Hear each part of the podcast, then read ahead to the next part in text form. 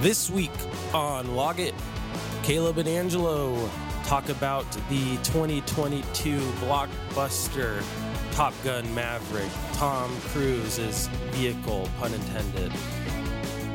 Ian and Andy are not able to join us this week, so it'll just be me and Angelo. We will be doing last fours and then uh, really getting into Top Gun. Angelo, welcome hey, to the show. How are you doing? Doing wonderful, man. How are you doing?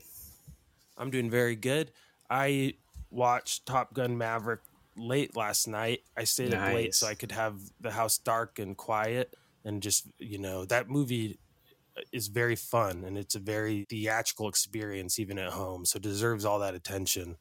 I I agree, man. This is a movie I'm just so excited to talk about because like it's summertime, you know. It, feels like I need a movie that just yep. gets me motivated to go outside, enjoy like drive fast on the highway and enjoy the summer breeze. Just one of those little movies I just I get the thrill out of it and I really just yeah, I'm excited to talk about this one with you. Yeah, it's definitely a good summer movie, but weirdly, it was like a good fall movie too. Like it felt right in this time as we feel like, at least um, up here in Washington, feels like we're kind of transitioning into fall already, and so it just it gave me that you know I don't know. get the sunset, pretty fun, you know, very warm. Like everything in the bar is just so warm, which is very I like that stuff a lot. Yeah, the whole movie just has that like that yeah just i got this saturation you know this warm saturation to it which i like and the original one kind of does too. I feel like this is a great yeah. sequel which you know and you mean like a literal warm saturation with the color right? coloring yeah. very, yeah just they keep that rosy like, tony scott vibe. golden. It's like a style. Yeah. if you watch his movies prior it's does does a great job bringing that back. Yeah i agree man. I would really i really enjoyed it. But before we get started, I wanted to ask you a kind of fun movie question, as we kind of do sometimes. Awesome, um, yeah.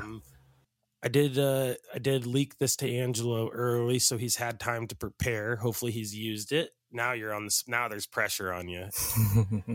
My question for you is: If you were for some reason the cinematic ambassador to the stars and you were in charge of showing aliens who were visiting earth or discovered earth.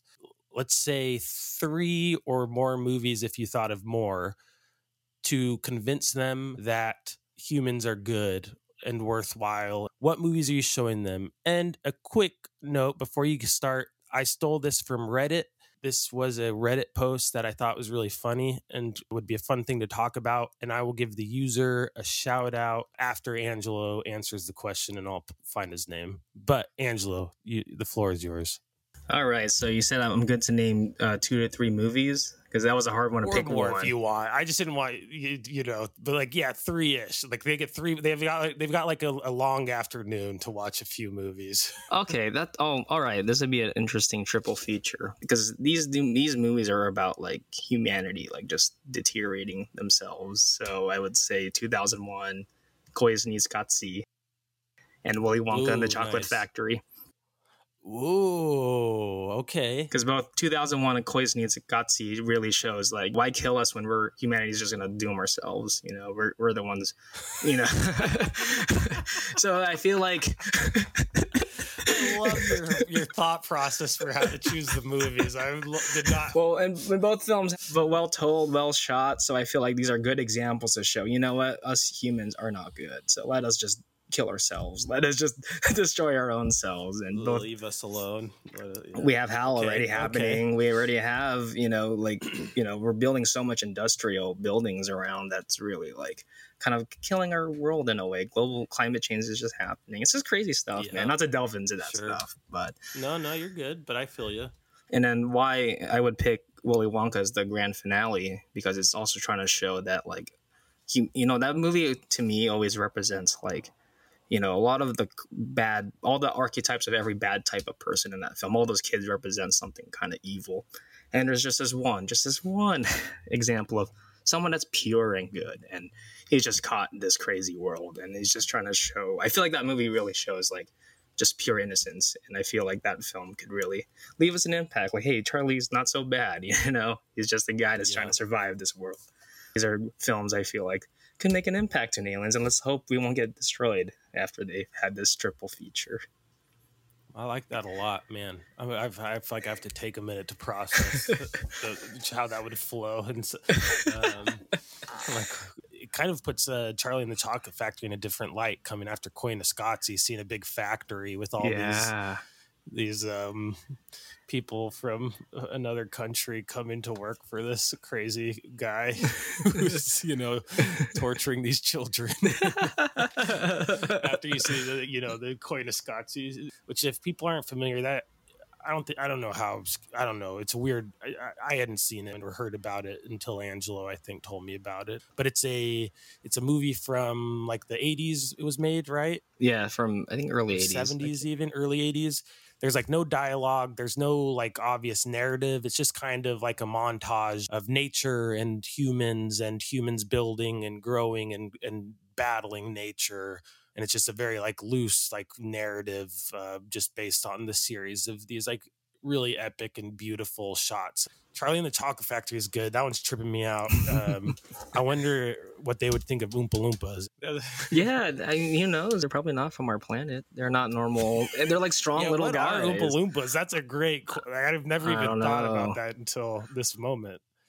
I know that he found him in like a jungle, or is that just the uh, in the Tim Burton? Tim Burton? Well, in the book though, it, it is accurate. Actually, I'll be honest. I think the one that's more accurate to the book is Tim Burton's movie. It really is more like exactly structured like the book, but I still prefer the original. It taught me a lot of lessons as a kid, and but yeah. I, as I get older, I, I, appreciate the how crazy that movie is. And but I feel like there's a time when I think now still, but I just feel like those old '70s family films, like they were on drugs or cocaine, like making this. Like there's just such yeah, bizarre oh, yeah, shots that I still question in that film. And oh my god, I mean, when I mean, and it's like same thing with Alice in Wonderland adaptations, like even the modern Tim Burton ones. But again, the fact that it's these kids going on this like forced psychedelic, who are you? Also, when it's like the movie's about the kids revealing their true character and he's like forcing them into these like psychedelic like mind trips to like mm-hmm. have you know force them to show they suck. I don't know. It's a yeah it is a weird movie and i'm like i'm also grateful. I like when i watched it as a kid i didn't like it. I liked elements of it and i wanted to watch it for things but then i was always just kind of like freaked out by it, it too and like it was just like uh, like and then just like seeing an adult be mean to kids in a movie was like growing up in the 90s most movies, if the adults were mean, they were the bad guys, and mm-hmm. then the mm-hmm. good parents or good adults were very kind. Yeah, and so it was hard for my brain to process Willy Wonka being the good guy and like the main character, but he's also just such a dick to those kids. Some of those kids he really is mean to. Yeah. And like no, they deserve it. And you know, as an adult, you know, you're like, oh, okay, I get it. We'll um, see how um, the the Wonka prequel turns out with Timothy Chalamet. Oh God. Yeah. The only thing that has it going for me is the director uh, Paddington he did the first two, and yes, Sally Hawkins is there too. So, and hopefully this is a better Timothy Chalamet role where he's a little more like there's a little more spark in this guy than him just being always sour and just dark and gloomy all the time. I'm hoping this will bring out like you're living up to like Gene Wilder, even Johnny Depp. That's a lot to take. A theory I've heard, and I think I've told you about before with Willy Wonka and the Chocolate Factory, oh, is that the movie in the train where they're stuck on the train. What is that called? Snowpiercer. You showed me that crazy video from YouTube. Of, yes, that is one of the most the mind blowing. Snowpiercer is actually a sequel to Charlie and the Chocolate Factory or Willy Wonka, whichever the original old one is. Yeah. And there's some pretty compelling evidence. I don't remember I haven't watched it in a long time off the top of my head and I we can save this for even its own episode. But there's a really great video on Vimeo if you just search like Charlie and the Chocolate Factory Snowpiercer, or even on YouTube, I'm sure you could find it. It's really great. And shout out to the guy who made it. Uh, that's another video, uh, another one. So good, man, dude. Um, thank you for showing me that. really awesome theory, and he he gives some. It's not just like conjecture there's some there's some really great evidence of like set design and and different dialogue and again watch the guy's video he did a great job and i don't want to butcher his his stuff because again I didn't wa- I, I, didn't watch I haven't watched it in years but it, it was a really interesting video at the time. Dude, let's do a double feature sometime, man. Let's watch Willy Wonka. Oh my gosh, we could yes. let's let's get to the bottom of this. Okay, for my three ish picks, my first pick would be Gattaca. That's a great movie. Which really great movie is all, all about like the power of like the human spirit. Actually, kind of similar to Top Gun, where it's kind of a generation that's been like become outdated and no longer like useful. Mhm. But then because of uh, human like genome manipulation, but really good movie, and I find it to be uh, very um, uplifting and very much just about like humanity being good despite bad decisions. My second one would be Inherent Vice because I think it just shows the dark, seedy sides of humanity, but then also just the uh, light and the good in like Doc and just how Doc kind of makes all of it worthwhile because he's just such a good, wholesome guy who's just trying to help people, you know, in this world of people trying to take advantage of other people. oh hell yeah! Um, and then my last one for me would be Jackie Brown. oh hell yeah! Quentin Tarantino. It really is just one of my favorite like wholesome movies, and I just love. Again, people get murdered in a parking lot. You know, there's some messed up stuff, but I also just find like Max Cherry and Jackie, especially, to be just like so sweet. It's just a- Yeah. it's a and Jackie wins, and I love that. It's just a wonderful movie, and I feel like uh, it, it- I feel like it's another good one that shows kind of the dark, seedy side of humanity, but then just how there's like good people doing their best in in all of it. Shout out to Robert Forster in that movie, man. He's so good, Oh, amen. So good, dude. so good. I want to revisit all those movies, and but it's nice that Jackie Brown and Inherent Vice do have some like similar themes and like oh these are both movies where characters are uh, caught in the middle of this big situations happening in the town, especially Kind of like LA. a heist. Yeah, yeah. Dude, that's interesting. And they're both just like very wholesome movies from directors that can be kind of like have movies that are a little tougher to watch sometimes. They're both like kind of these like just like really pleasant, like nice uplifting movies for for and and they both can make uplifting movies, but those are just really pleasant, you know, and, and just a nice watch where yeah, I appreciate both those movies so much. So I, that's why I'd show it. Again, the whole point is just say, hey, we're not perfect. Like kind of what you were saying, we're not perfect, but look at the good people trying to help and to do to, to make the world better still. And I think Doc Sportello is just one of the most entertaining characters. Those faces Joaquin Phoenix makes in that movie, I just every time I watch it, I feel like I see different things that make me crack up. It's so funny. So great and so good.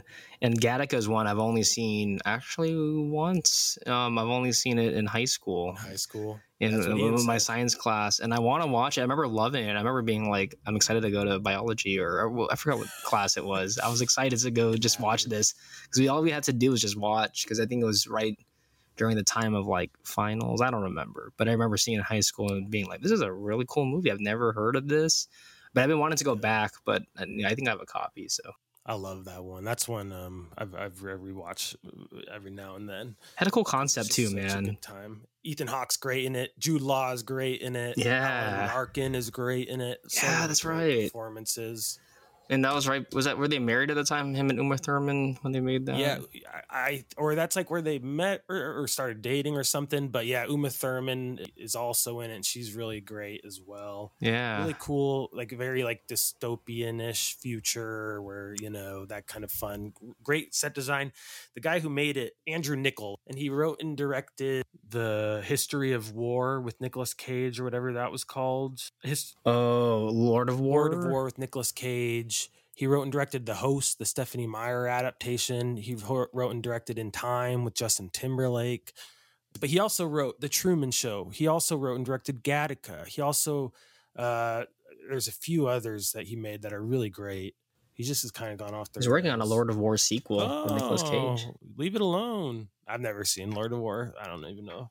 If you ever just want to put have a Nicolas Cage marathon and just like you know like just throw one in there, give it a chance. It has its I'm moments. surprised I've never watched it. I've seen clips uh, and I think I've like started it. Con Air to me is that was almost one of my picks for the aliens, but I was like, this might just be too confusing. They might not get it. well, that's a good segue point to bring up Top Gun. Let's get into our last four. Do you want to kick that off? All right. What you been watching, my friend? So a few days ago, I watched Meg 2 the Trench in 3D Okay. alone in a theater, uh, and then I popped the Blu-ray in uh, uh, the same day for Stand by Me from 1986, directed by Rob, Rob Reiner.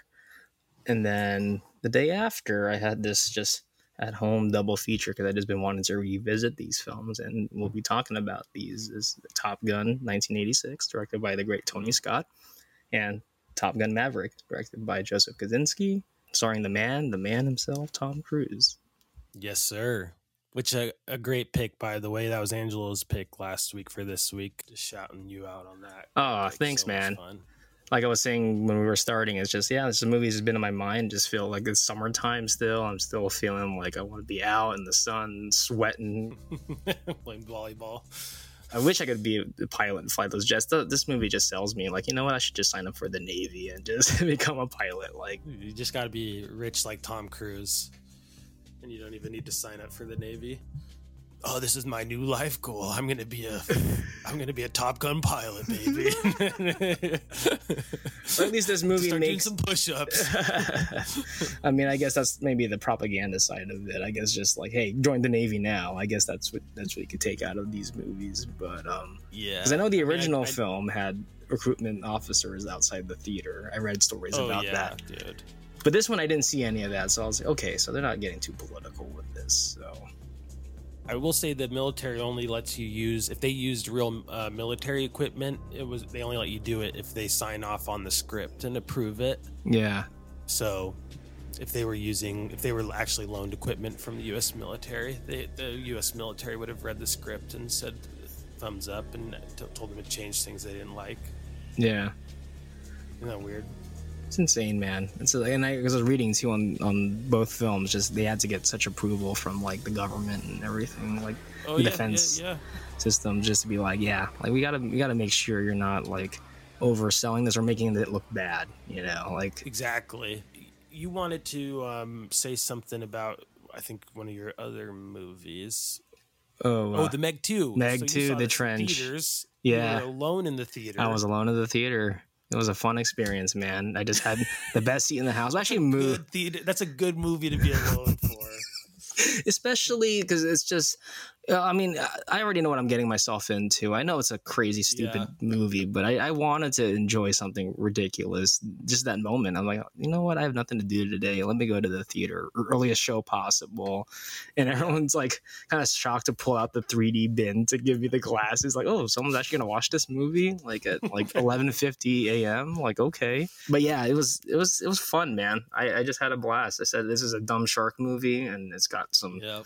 It just feels like a, a really silly 90s movie because there's like a whole like action aspect to jason statham taking down this like organization that's trying to like help unleash these like creatures like and help destroy humanity and he's just like kung fuing all these guys everywhere so, I, it was fun i was laughing and having a great time and had all the Nice. getting fat eating all these great snacks while watching it As you should at the theater. especially 3D. I'm not the biggest 3D like you know the guy to keep recommending it, but there were times like okay, some of the water's coming out of the screen, and there's a shot of the shark like coming towards you, and it's like oh shit, his nose is like popping. So I'll, I'll give credit to some some little doses of it. Not required to watch 3D. You can watch it at home in 4K or whatever, and still laugh and have a great great time. Yeah. and uh, it's crazy. It's even more over the top than like the recent Fast and the Furious movies, but in a fun way where they know they know they're making the schlock, but they're having fun. It's Yeah. like a Saturday morning cartoon. So Yeah. Yeah. If you're like if you if you have that mindset for it, then I'd recommend it. But if you're gonna take it seriously as if you're gonna watch a real sequel to Jaws, then you're you're barking up the wrong tree. So Yeah, I hear that. yeah, I, I, I, the first one I really was excited for, but I wasn't. I didn't. I, I liked it fine, but it wasn't quite. I thought it could have been a lot funner. I agree. Is this? Did you see the? So I did see the first one. The first one, in your opinion? I even tried to rewatch the first one before, and uh, it was kind of boring. Like it wasn't really. it took a long time for things to happen, which this one does.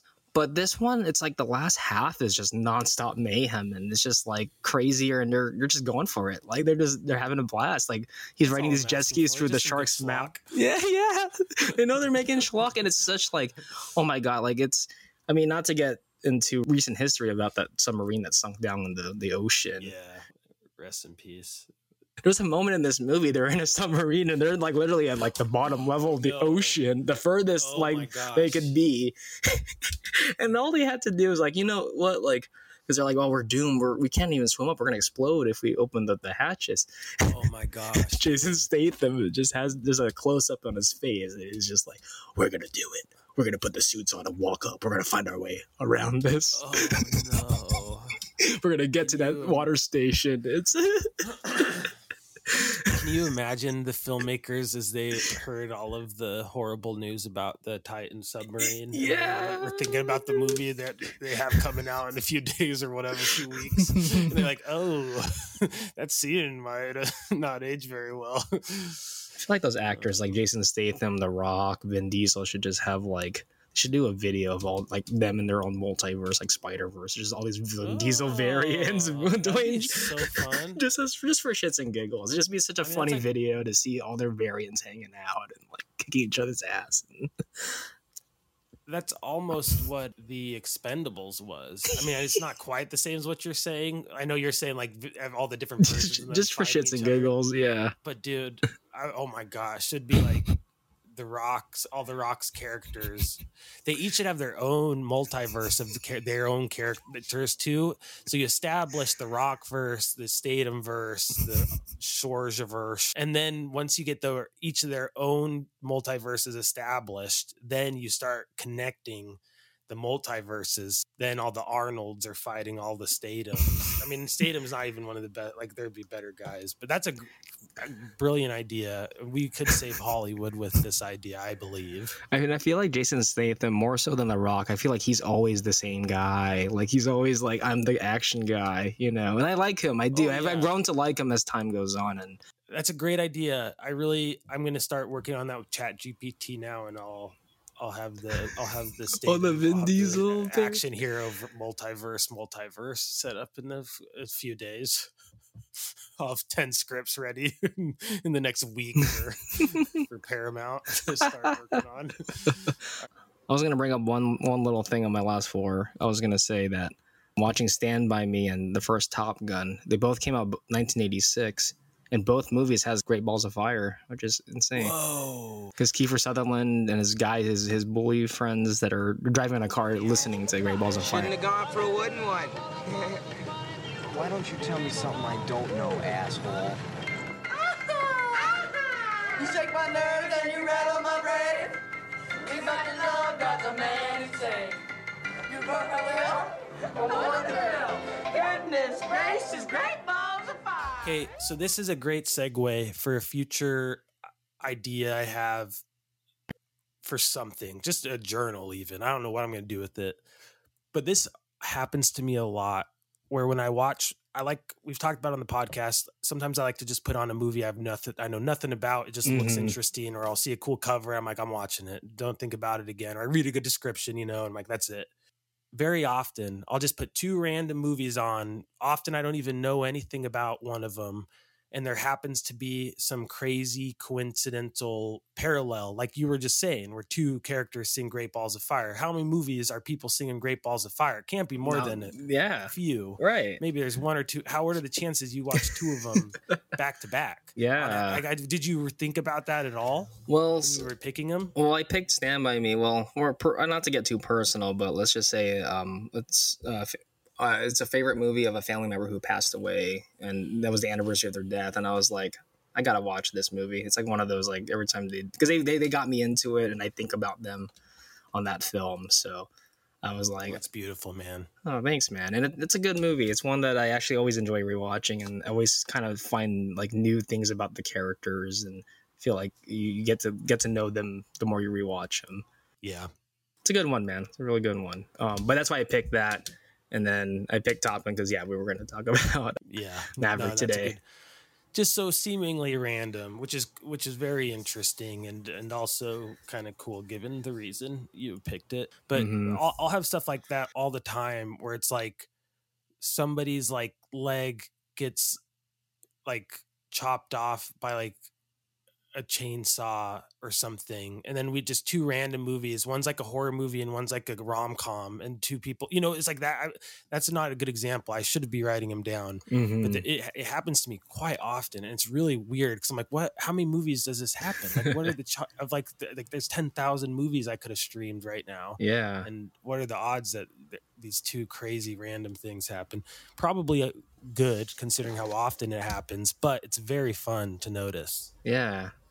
No, that's crazy because there's a lot of like that's why we have these people do great double feature pairings, you know. Like it's great to like Mm-hmm. see the, the common thing with both movies and even if you just pair something, like it's always fun to find a connection. And I know we've done that with I forgot what movie we've done it many times. I know we watch random movies and like, well, what's what's a connection, you know, and Yep.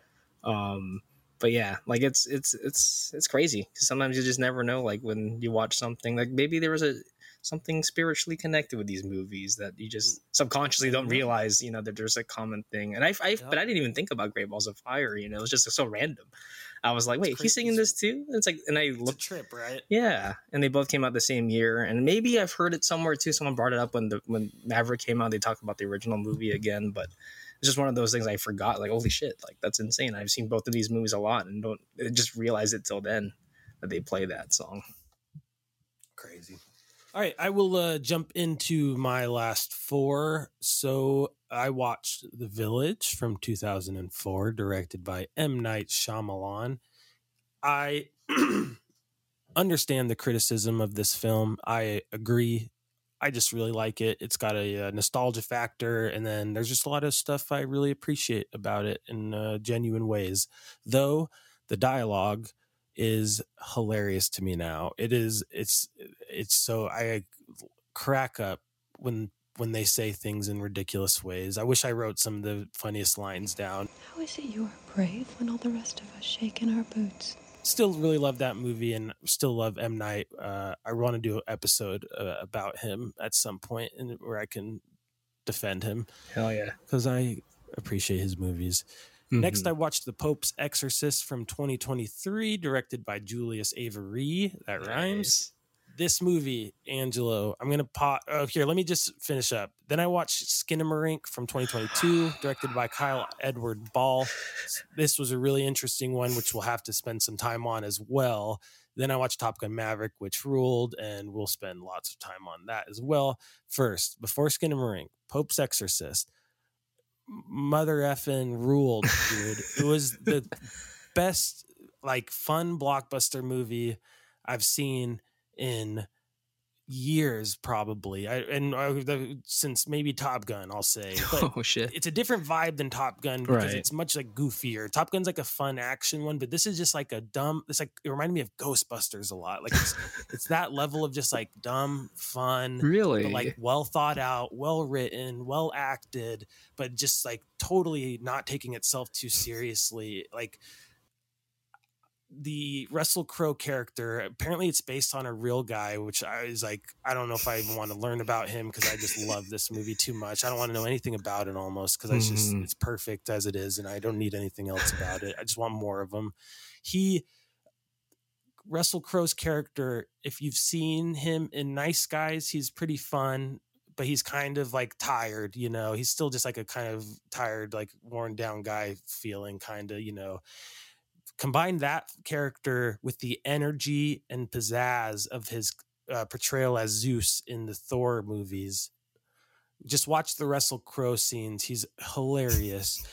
Put those He two characters together, give him an Italian accent, and have him ride around Italy on a little Vespa. This big giant Russell Crowe riding around a little Vespa with rock, like classic rock playing, and that's it's the mother effing best. They're literally like superhero exorcist demon fighters, literally.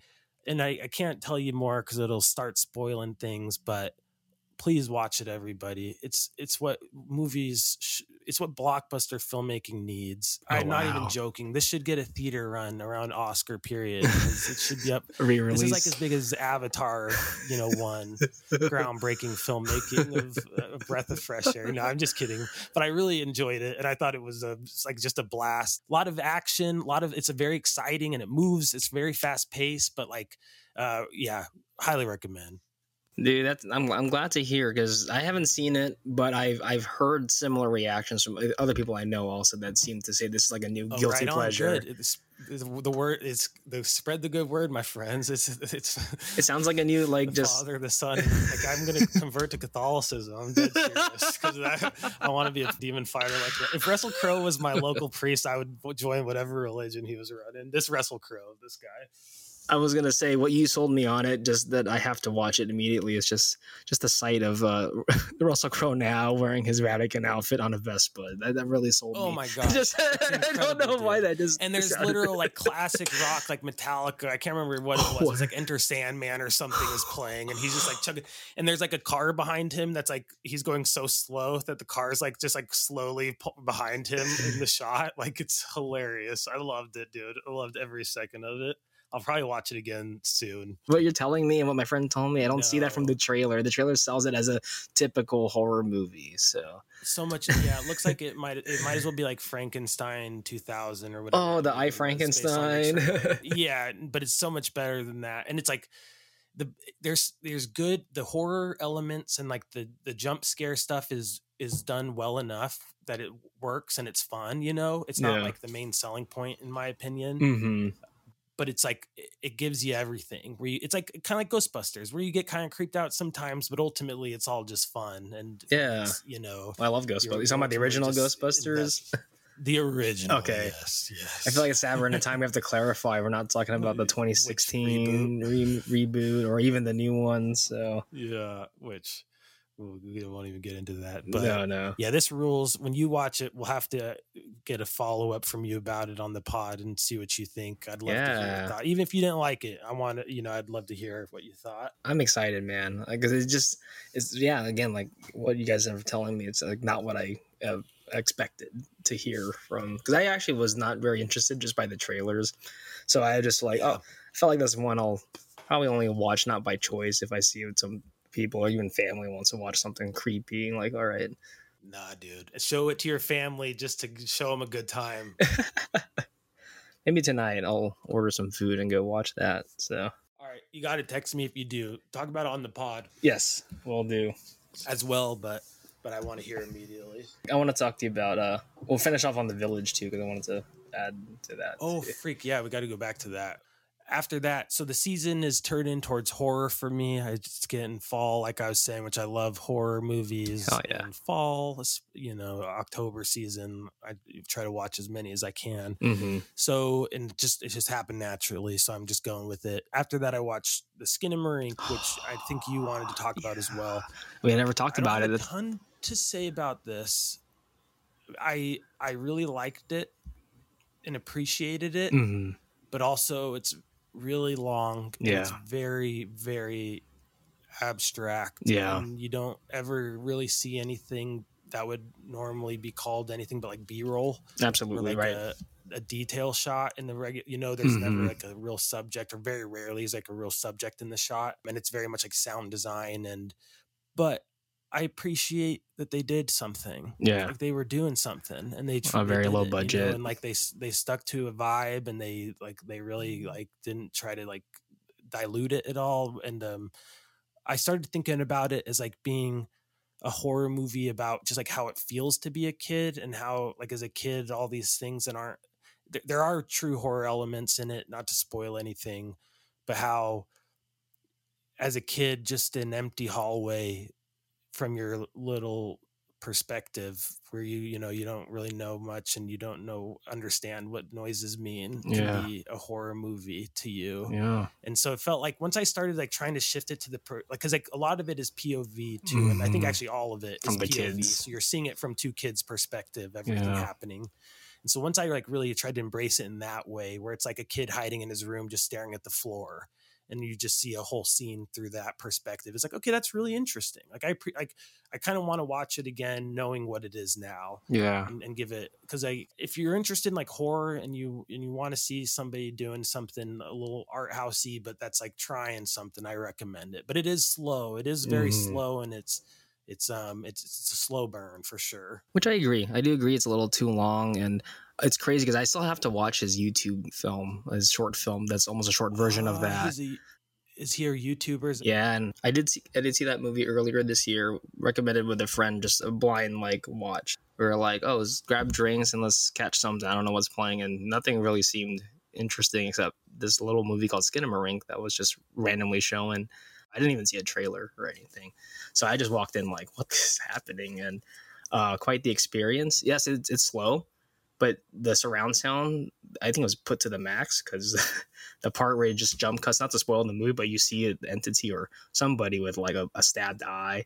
That, that I think I almost had a heart attack, man. Like it was just like wow, it gave me some chills and and there's moments though. There's moments in that uh this movie that just like oh I don't know like this is a because in the moment I was like okay this is like a slow art art house movie and I'm with a bunch of people so I didn't feel too scared in some parts but when I went home I had to leave on the lights the rest of the night. Like I actually was like, I turned off the lights. Yeah. I just thought I saw that uh, a face like hanging, like hanging over me, talking to me, like the way at the end of this. Not to spoil the movie, but there's, there's something that just comes out of yes. nowhere. You're like, uh, what is this? An entity that finally seems to truly reveal itself, and it's just the whole movie is very, it's it's processed or they've added filters. I well, I have a nitpicky complaint about the movie too, but they've made it like look v- very grainy VHS footage. Yeah.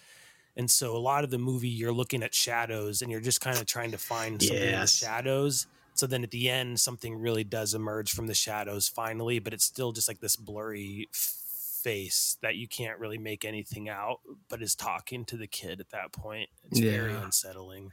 It's true. And I'll, I'll say I watched this as it was getting dark and so it wasn't completely dark and i watched it with my wife and i was making dinner while i watched it mm-hmm. um, which i can see the tv from where i cook dinner nice and I, was thinking about i watched top gun late at night alone i was thinking about how if i reversed it if i watched skinamarink late at night at home it might have been a much more terrifying impactful experience yeah. i like i'll give that i gotta give that credit too because i don't think yeah. i watched it in the best we just kind of put it on because we were both curious about it. And so now, again, I want to watch it again and and maybe like watch it alone late at night and and try to really freak myself out because it's it's a very unsettling movie. Yeah, definitely worth yeah watching. Like if you're gonna watch it for the first time, definitely recommend it at nighttime. I think you'll get that more like creepy feeling as you were saying. Um, probably get more of that effect. And I want to. I saw clips of his YouTube short, but I was like, no, I just watched your whole feature version. Let me give give me some time to breathe and not yeah. get scared, so I could watch it and be refreshed. Like, oh yeah, you you you make scary shit because there's there's some potential for like if yeah. this guy grows to do some some oh, more more sure. horror movies. I, I I could see them replicating like some of that some of the creepy feelings he was trying to do into something else. Definitely seems to have vision. Like this definitely had vision. Like again, it really was something unique. yeah, and maybe there's movies imitating I've never seen that are more obscure and you know whatever. But I, I, I did appreciate what they did a lot. Yeah. Shout out to my little brother Josh for uh, recommending this one and putting nice. it on the radar for me. Dude, thank you, Josh. Not to segue too much because I want to get yeah to the, your other four, but um, uh, I don't know if you heard of the movie Talk to Me that came out recently. This this new A twenty four horror movie. Yeah, I've seen it or popping up on things not to talk about it too much, but it was quite a surprise, and like I was very like like mind blown that this was made by like like twenty something year old kids who made just like this little movie, and they come from also like just like the Skinamarink director comes from the YouTube sphere, and I guess they've but they they seem on their channel to put out a lot of videos, so and they made their first feature. It's like really crazy that we're in a time so like talk to me. Yeah, the talk to me directors, two two Australian kids who I guess grew up watching horror movies because their parents, or they said they had like a relative that takes them to like Freddy versus Jason and at a young age and stuff. So cool. Good for these kids. I will say, I'll give them praise. Like, hey, you know, good yeah. for those little YouTube filmmakers out there. Hey, it's kind of the purest, the purest way to do it at this point, in my opinion. Yeah, I'll, I'll watch the set for sure. I have to add that one another horror. Oh, like the village. Did you want to touch on the village? Yes, I kind of touched on. It. I want to yeah, go ahead because I know we've. I feel like back then we we've we've had this in the background. We were talking about it, but that's a movie that I remember seeing in the theater, and even like I know it's not a strongest film, but like I still remember just having memories of like there's such moments where it's creepy and the soundtrack was so beautiful, but it was also Great has this soundtrack. like creepy haunting feeling at the same time and you know i don't want to spoil if anyone has not watched that movie but it's just like it's it's it's, it's really Spoil it. takes an interesting direction and, and, and apart but uh, I mean, there's times it has his like I don't know. There's some good Shyamalan in there. I'll say there are some good moments in that film, and well, it's really well shot. Is it Roger Deakins that shot this movie, or I think so. I'd have to double check, but I believe it was one of the Deakins Shyamalan movies. that was right after Signs? I think this was his follow up after that one. I believe so. Or was Unbreakable between those two, or did Bre- It was Unbreakable before Signs. I think was, yeah, Unbreakable okay. was the follow up to Sixth Sense, and I remember even my Wow, second folks movie. Which I really love too. And I I remember like back then that movie kind of got overlooked and people just didn't seem like, well, this wasn't as good as The Sixth Sense. It's a little more boring and slow, and I don't get I don't get the point of the film. And then you realize, oh, this is a superhero movie. And this was not a, Yeah. horror thriller. It was really a, no, a grounded story about a guy who just is indestructible and yeah, really beautiful. It's really beautiful, beautifully yeah, made. Unbreakable's great. Another Great Underrated. soundtrack. And M Night has some of the best, some great soundtracks. Maybe not some of the best, but some of my favorites for sure. James Newton Howard, Um, uh, shout out to him. yeah. one of the greatest composers. So was it Deakins? Did you say? Yeah, Roger Deakins shot The Village. Yeah, there you go. Oh, I had Really well shot. checked. It's a beautiful movie. Uh, uh, spoilers if you haven't seen the village or somehow haven't had it spoiled, even spoilers. but my one big thing with this movie is if he picked one or the other, if the story was about a village dealing with monsters in the forest and that was real, or it's a story about people in the forest hiding from society uh, in not the time twist. Like they could have just it could have been the same movie olden days with fake monsters or same movie olden days real monsters. But you can't have the present day thing was just so pointless and just mm-hmm. adds so much confusion to everything and and, and cheapens it like that's why the dialogue is so funny to me now is because i know that these are literal cosplayers. These are mm-hmm. literally just like mm-hmm. nerd adults who dressed up and were like i hate everything. We're gonna go mm-hmm. make play a time. And really the version of the movie that exists now the true horror is those adults keeping the children in captivity and brainwashing them into thinking that society is this backward still and that they're not having the right to go educate themselves and explore the world and try things out. There- it's a literal it's a literal horror cult movie. And if mm-hmm. that's the other direction he could have gone is that the twist was it was present day and the real monsters are these adults who had their weird sick fantasy imposed on their children and these innocent kids that had no choice in the matter. Actually, he summed up very well, man. Because it, it is ridiculous that like he went that direction, and I obviously did not expect that. It's I was young when I saw this. I was like in middle school, but I remember being like, "What?" when he saw the car and then the cop, I think that pulls up to Bryce Dallas Howard when she jumps over the. You know, since we're spoiler territory, so I'll, I'll no it's talk fine. about like this. i said if this hasn't been spoiled for you yet that's unreal if you haven't seen Scary Movie four, then yeah, sorry. but any any of those if he had picked one of those directions i think it's a great movie. I think he just tried too hard he was like i need to double twist triple twist because everyone's making fun of my twists now so i need to really twist them it's like no no no just make a good movie man yeah, Just- no no you just you just make just, it's already fun it was already fun with the monsters i was already scared and loving it I was didn't on board for that. else. I was on board. Yeah, I think everybody loved was. I think everybody when he saw that hand come out, and you're like, "Oh Oh my shit!" gosh, dude! He's walking in the is- woods. So before you know they're not real, that stuff is just like Because that unreal- sequence is unbelievably scary. yeah. Because that sequence is so good when they're all trying to hide in the basement, and Joaquin Phoenix and Bryce Dallas Howard are running towards the like that. That sequence is great. I remember being like, "This is thrilling," and, Beautiful and music again. and you have that heroic vibe when he comes to the rescue. It was good. Like there's good moments in there, but then it just sucks that when you now think about the the payoff, you're like, why? Why this could have been real monsters? You Yeah. did signs. You had real aliens in that movie, Mhm. so why not Yeah. have real That's- monsters in there? That's probably why, because like, oh, everybody thinks it's going to be another Signs, but guess what? But I, I I mean, uh, just to make another Signs. That's fine. That's what directors do. They just remake movies until they figure something else out. Yeah, and I I know there are those like yeah, I know there are people out there that still do it like out there in the Midwest, right? Or like they they they have little communes like that, you know, but not to that oh, extreme. Oh, for sure. yeah. I wanted to segue to Top Gun, and so I'm going to do it through the Pope's Exorcist. Okay. Pope's Exorcist had some things that reminded me of Top Gun. Oh shit. Okay. I thought it was interesting that it was this like old guy who was like actually like the best and the most like badass at what he does, but has become kind of like obsolete to this new young generation, which I don't want to say too much because I know you haven't seen it. Yeah. Like one of the themes is there's this new young guard of the church that doesn't really believe exorcisms are real and basically think he's just like this old kook, which he is, but he's also right. And so they're trying to force him out basically, but ultimately he's right.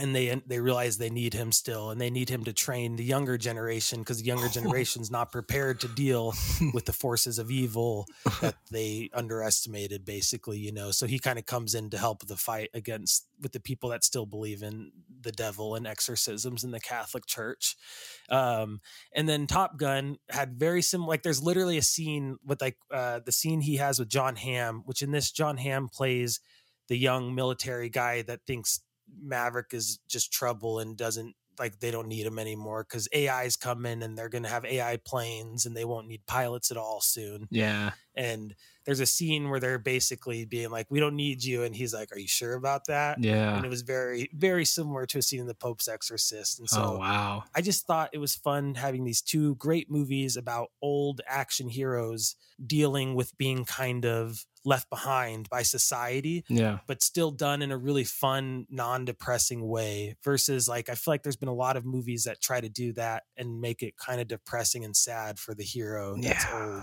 instead of fun, you know.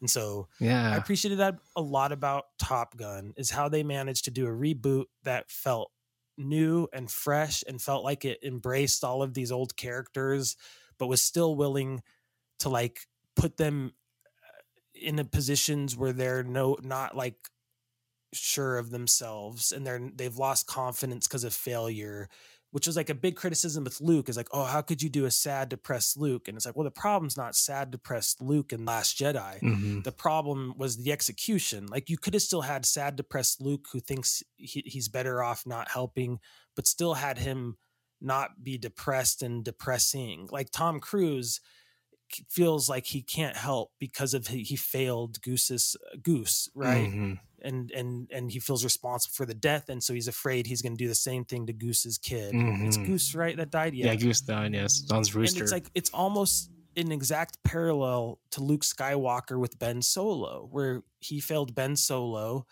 and so he felt like he wasn't able to like continue being useful to the cause, and so he kind of self exiles himself and like won't you know embrace this calling of being like a leader for the next generation, and it's just.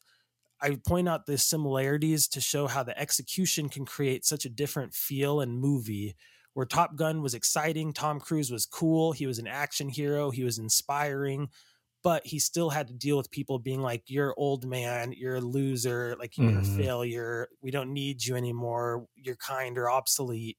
But it was never like insulting. Like it was all part of the like being an underdog instead of it just Mhm. feeling like like I haven't seen Indiana Jones yet, but just from what I hear, I just like I don't know if I want to just watch people be like mean to Indy all day. Mhm. Like, and him just like not like like what if I pitched this to my little brother? What if Indiana Jones eh, what if it was exactly the same, but Indy didn't care that people thought he was obsolete and he was still just as excited and passionate about his interests despite the world not Mhm. caring anymore.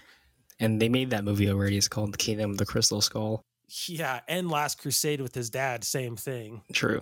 Yeah, amen, amen. So not to get on these other movies, but I just rewatching this, I appreciated how they did everything that these other movies are trying to do all the time in reboots and just did it all right and then nailed it and they Mhm. got rewarded for it. They made a ton of money, people loved it. It was like Top Gun saving Hollywood Mhm. and all they did was made a really good grounded simple movie that delivered with fun and action and like cared about its characters and wrote them like you know good arcs and like you know uh, great movie. Yeah, no, I have to agree, man. Like that's a great way to put it, especially like the comparison with the young versus the old, and the old has to like you know train this young generation. Which is, I have to watch Pope's Exorcist now. The way you hyped it up, like him riding the Vespa and then him riding his Kawasaki motorcycle, like, I could just see a parallel already. But one's like obviously Tom Cruise looks badass on his stuff, and Oh my gosh, dude! Again, an old guy riding motorcycles around town is a bad. I didn't even think uh, again. Right down the connection. just the image of Russell Crowe in a Vespa hauling it just made me laugh. That, that sold me when he told me that. I know I already brought this up earlier, but just the fact that also he rides a motorcycle in Top Gun Maverick it's just like, oh, I gotta watch this. You're, I'm, you're, I'm already seeing like a fan edit calling it The Exorcist Maverick, just like seeing like footage from Pope's Exorcist, but done like Top Gun Maverick. It all the Top Gun music. He's training all these young exorcists like priests, just, but they have the Top Be a Gun good, uh, Danger Zone going. Fake trailer. Yeah, I have to watch it. We do I'll- instead of Highway to the Danger Zone, we do Highway to Hell. Pope's Exorcist Top Gun Maverick edition. this sounds great. I have to watch this movie now, man. You're selling me, and I hope you're selling you- some yeah. these listeners here. So, Would you say you'll uh, watch list it? oh, I uh, I gotta add it to the watch list. That was the big point, and just how well Top Gun did it. People always talk about the problem with Luke being those things, but the problem wasn't those story elements. It's just how it was executed, in my opinion. Yeah. Like when he, like the great scene with Goose, where he's like, "Goose, I don't think I can do this, man." Mm-hmm. Not uh, Goose, Ice, Iceman. Oh yeah, oh yeah. Which also we we got to talk about Val Kilmer's cameo Oh, yeah. because it's one of the most interesting reboot cameos Yes. I've ever seen. One of the best ones in my opinion. they did it well. They did do it well. Matt, you want to know who the best is? That's him, Iceman.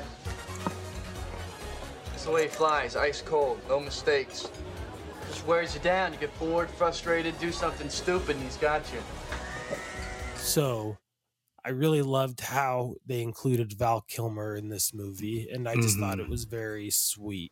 Yeah, really well done. And I know that poor guy, he had throat cancer, so he can't speak at all. But that moment is nice because, you know, going back to the original movie, these guys are like two rivals that were against each other the whole time. It really is like that classic sports movie, like who's the better, like 'cause they're always fighting who's the better pilot, which they do reference in that nice moment they have in this movie.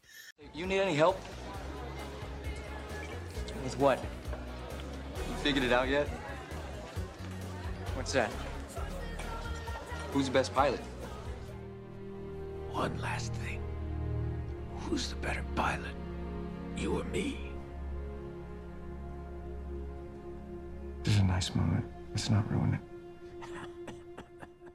but it's just nice to see like these two guys have come together become really good friends and, and, that, and their relationship really is like one of the the key points in this film that's really important that bridges how he gets here to here because this is their guy this is the guy this is like his buddy that's been behind his back and always letting him do do his thing you know and the fact he brings him back because you know, the guy he used from the original that he used, he used to fly with anthony edwards goose you know tragically passes away in the original spoilers or whoever i mean whoever's listening to this has has had to see This is a, we've addressed this. This is a spoiler heavy podcast. If we're talking about a movie, there's going to be spoilers. I'll put it in the notes from now on too, so don't worry about it. It's all good, man. But yeah, no, his best friend dies in the original in an accident because I guess like the plane malfunctions, like some some technical problem. But he blames himself for the death of his friend, and then in this movie is the only reason really he wants him back because he wants him to to mentor his son Rooster, played by Miles Teller, and and that too is also like the like their relationships. These two are like the heart of this movie. Really, it really is like the emotional parts because it's really like they really get into the the problems with Maverick as a char- character. Always a guy that seems to be running away from things, always never fully closing things. You know, is always like taken off literally like from all these people's lives and then it's almost like this guy has to come back and almost rebuild his character like something of- it's so nice because we didn't talk about the beginning of the movie also where we have that whole cool dark star like opening when he steals that plane Yeah. Totally. And before you get into it, I just have to say they did I don't know, I can't remember which movie came first, but Lightyear ripped it- this, it's crazy how similar Yes. it is to Light the beginning of Lightyear Like I remember I watched them fairly close to each other and just being like, "Wait, what? The, this is like the exact same beat. It's, it's even like a futuristic plane doing Mach ten. Like, I'm like, what? how did this happen? It was just another weird, like little, like what- How is? What, am I watching the right movie? Yeah, and and again, done so much better. One time. Right. Hey, hey, Pixar, I only need to see that sequence one time. Thank you so much. But the third time, I was dying. Makes me wonder because looking up here, that movie came out a few weeks after Top Gun Maverick. So I wonder if like the people at Pixar said, "Hey, that scene was cool. Let's just let's, let's like literally animate that scene exactly." Ah, and then do it eight times in the movie, the whole sequence every time. It's really yeah no it's it's uh unoriginal uninspired if that's true but they're just so similar though there is exactly the same But scene. who knows? Yeah. I just the synchronicity is is all I wanted to shout out. How weird that was to me. um, but please t- talk about that scene. How cool the Dark Star scene. You were going to get into it. I just wanted to.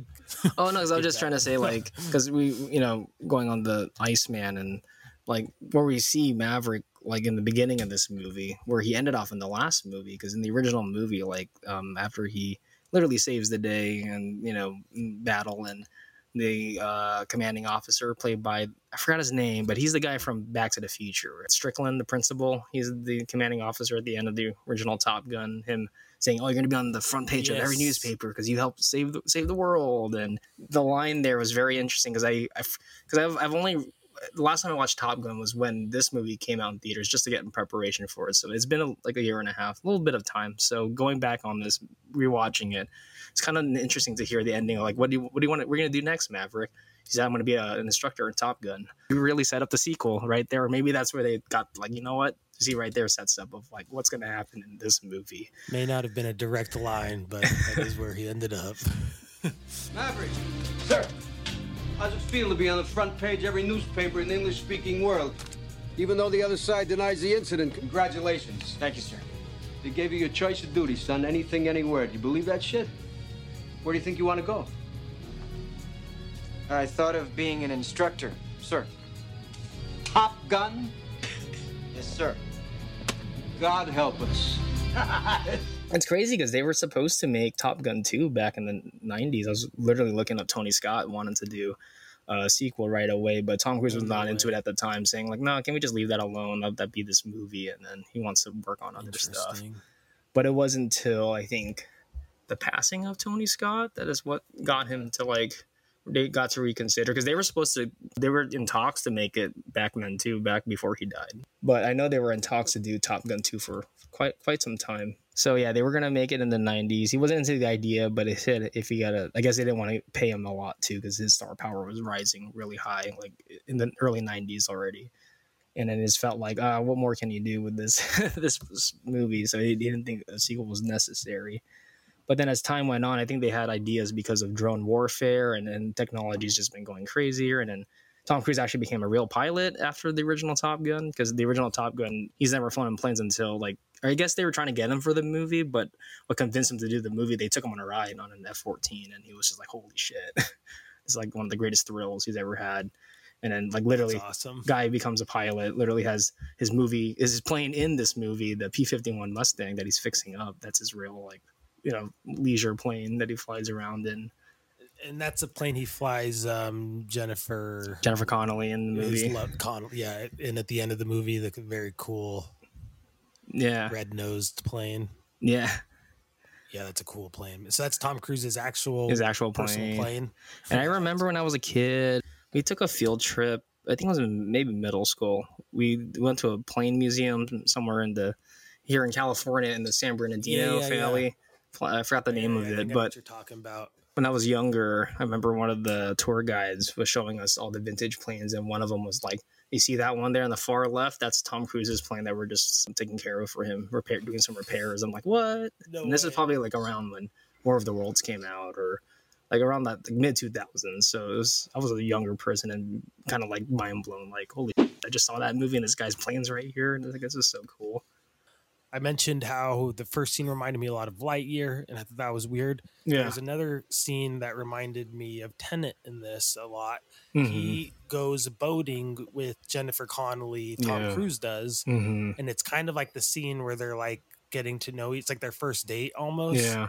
And it reminded me a lot of the scene where John David Washington goes boating with Oh. the bad guy, the Was- Russian bad guy, yeah. and his wife, Mhm. and just how like being on the boat is kind of like uh proving you're like it's kind of like a test, but also like a, just a hangout. They're like, Yeah. it's, you know, it's kind of like a rich person's way of sizing up another person. And then I also thought that scene was funny because another criticism in modern Hollywood blockbuster filmmaking is that like, oh, the woman is always upstaging the the action hero guy. Yeah. And this movie again does that in a way that's really sweet and fun and doesn't upstage Tom Cruise, but still allows Jennifer Connelly to like establish her independence. Yeah. Because in that scene, Tom Cruise in an action movie, if it was like The Rock, he would say, No, I have to know how to do all the boating stuff. I'm an action hero. I'm supposed to be like the guy. And they'd be like, Okay, fine, Dwayne. It's just like less interesting, but that's great. Yeah. idea."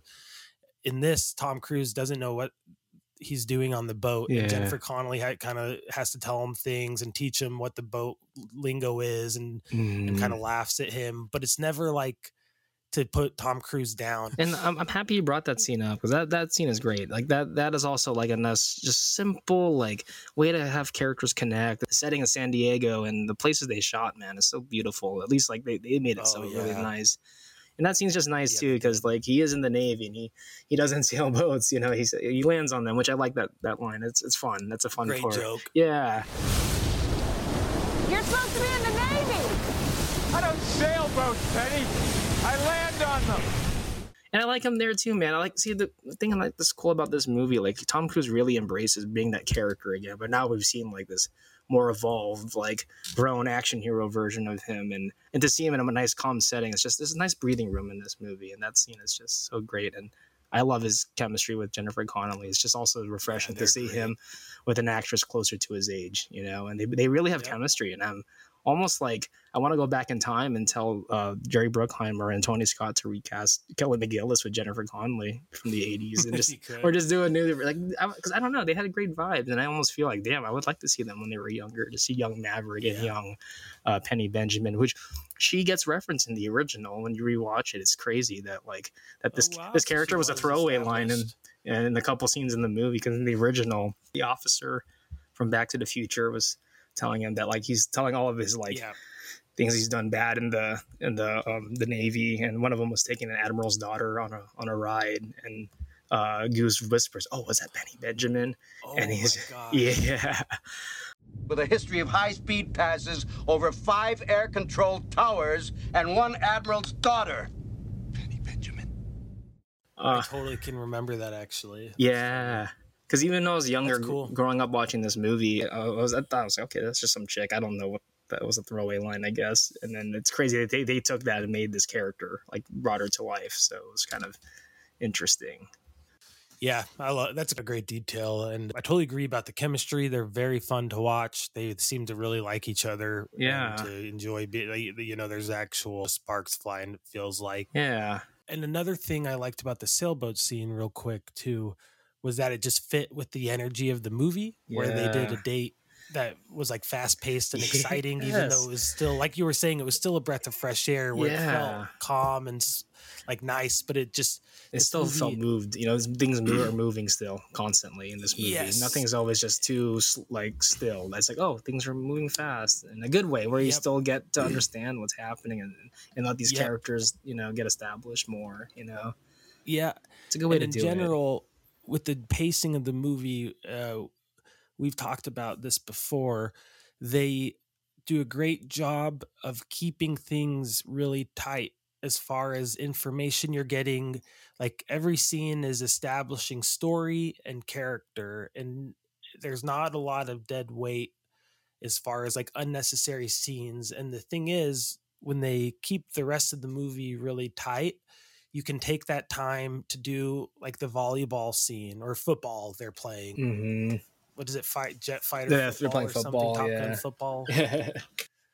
Um, offense and defense at the same time, which was funny. And you can have those fun indulgent scenes that don't really do anything but are just like add a little like glow to the movie because Yeah. you care about the characters because they've done such a good job of establishing them establishing the story establishing like who's who and what their chip on the shoulder is and what their what their problem they need to overcome is like they do a great job of setting up character arcs i loved hangman's character arc it's very yeah, traditional and cheesy, but it's very satisfying when done well. Yeah. One cool little thing I realized with him at the end of the movie if you're playing a game of Hangman, on his helmet, Hangman is spelled out like as if it's a game of Hangman, that childhood game where you try to guess the Oh. word before Yeah. you, your guy gets uh, drawn out fully. Uh huh. If you're playing uh, Hangman, the game, and your word was Hangman, Wingman and Hangman are just two letters different in that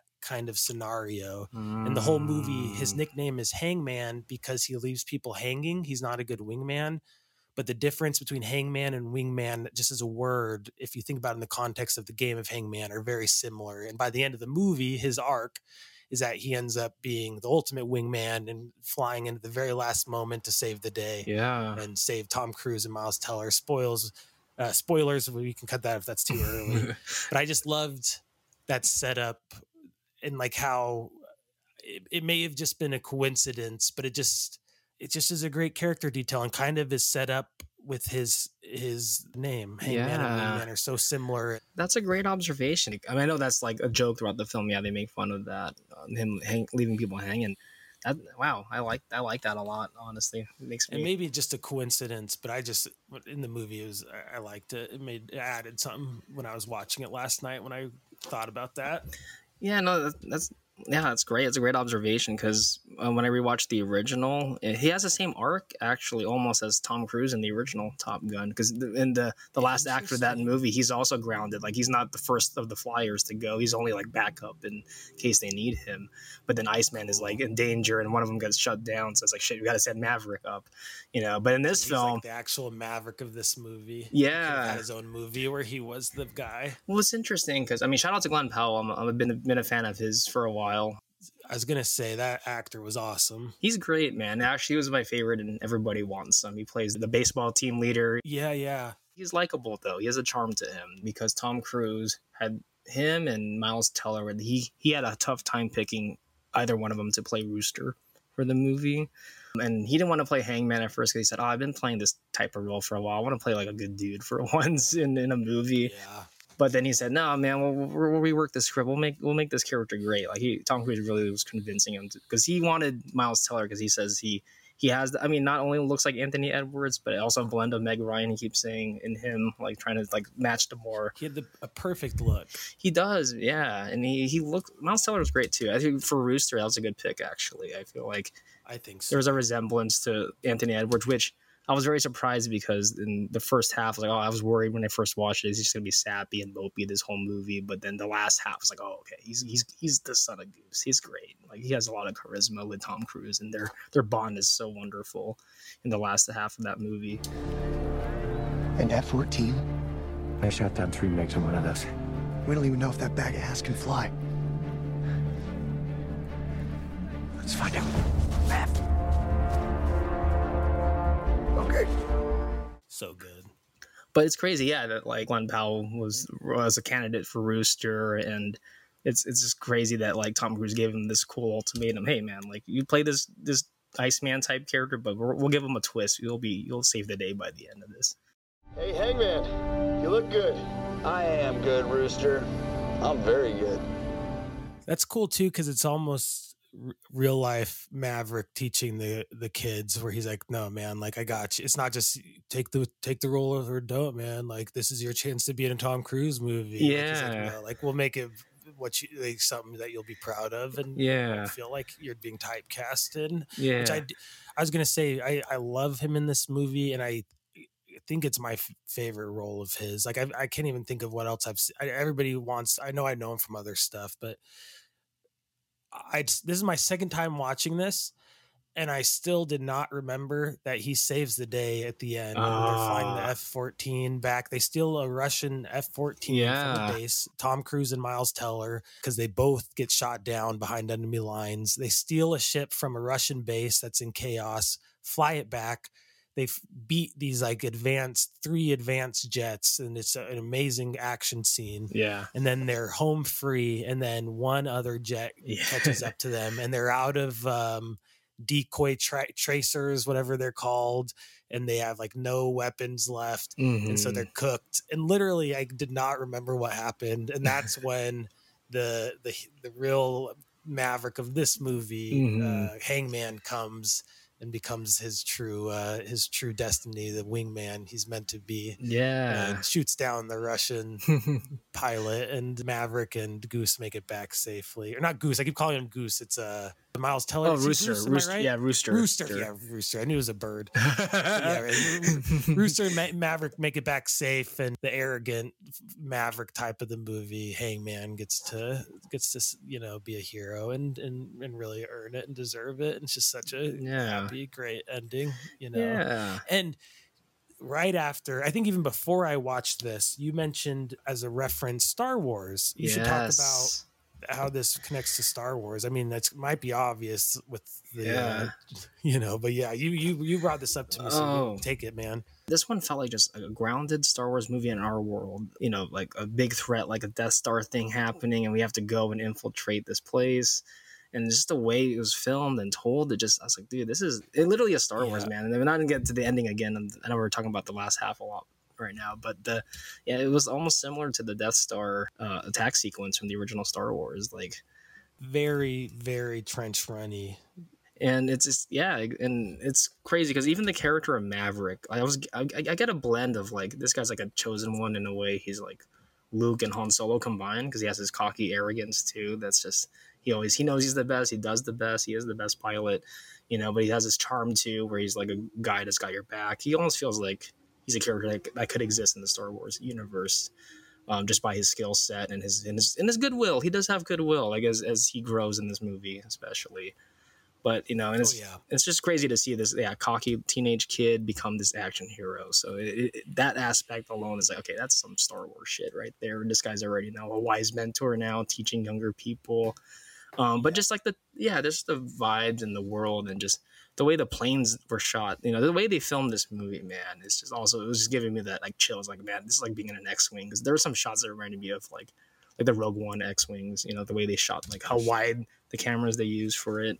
But yeah just the whole like plot and everything. Well, yeah.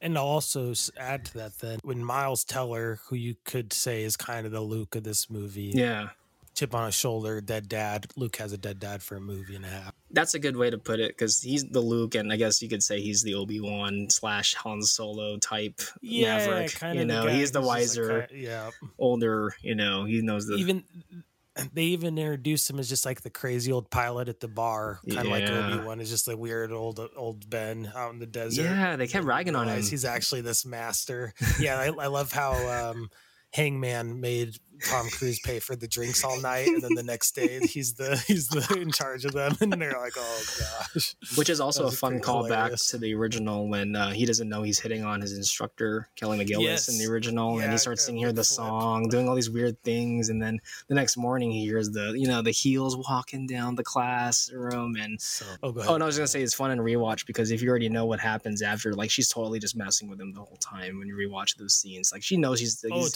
he's a total like doofus, and he's just like playing with yeah, him the whole time. toying with him.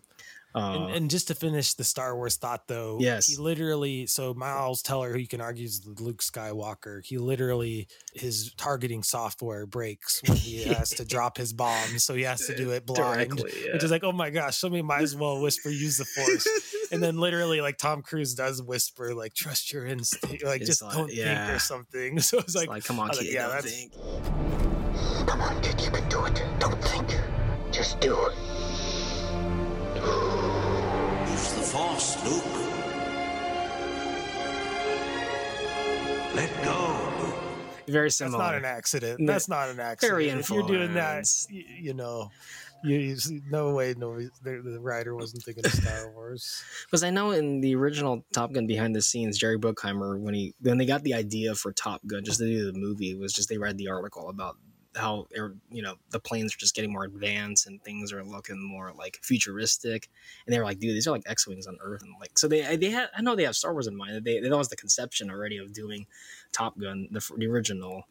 But the fact this one kind of more embraces the Star Wars aspect, like yeah, these are X wings on our, our planet, mm-hmm. man, and and also the way the movie's put together has an adrenaline feeling like a Star Wars adventure. You know, like you have all these characters, a batch of people, and they all kind of have to go on this quest to help save the world in a way, prevent like a next world war. To- totally.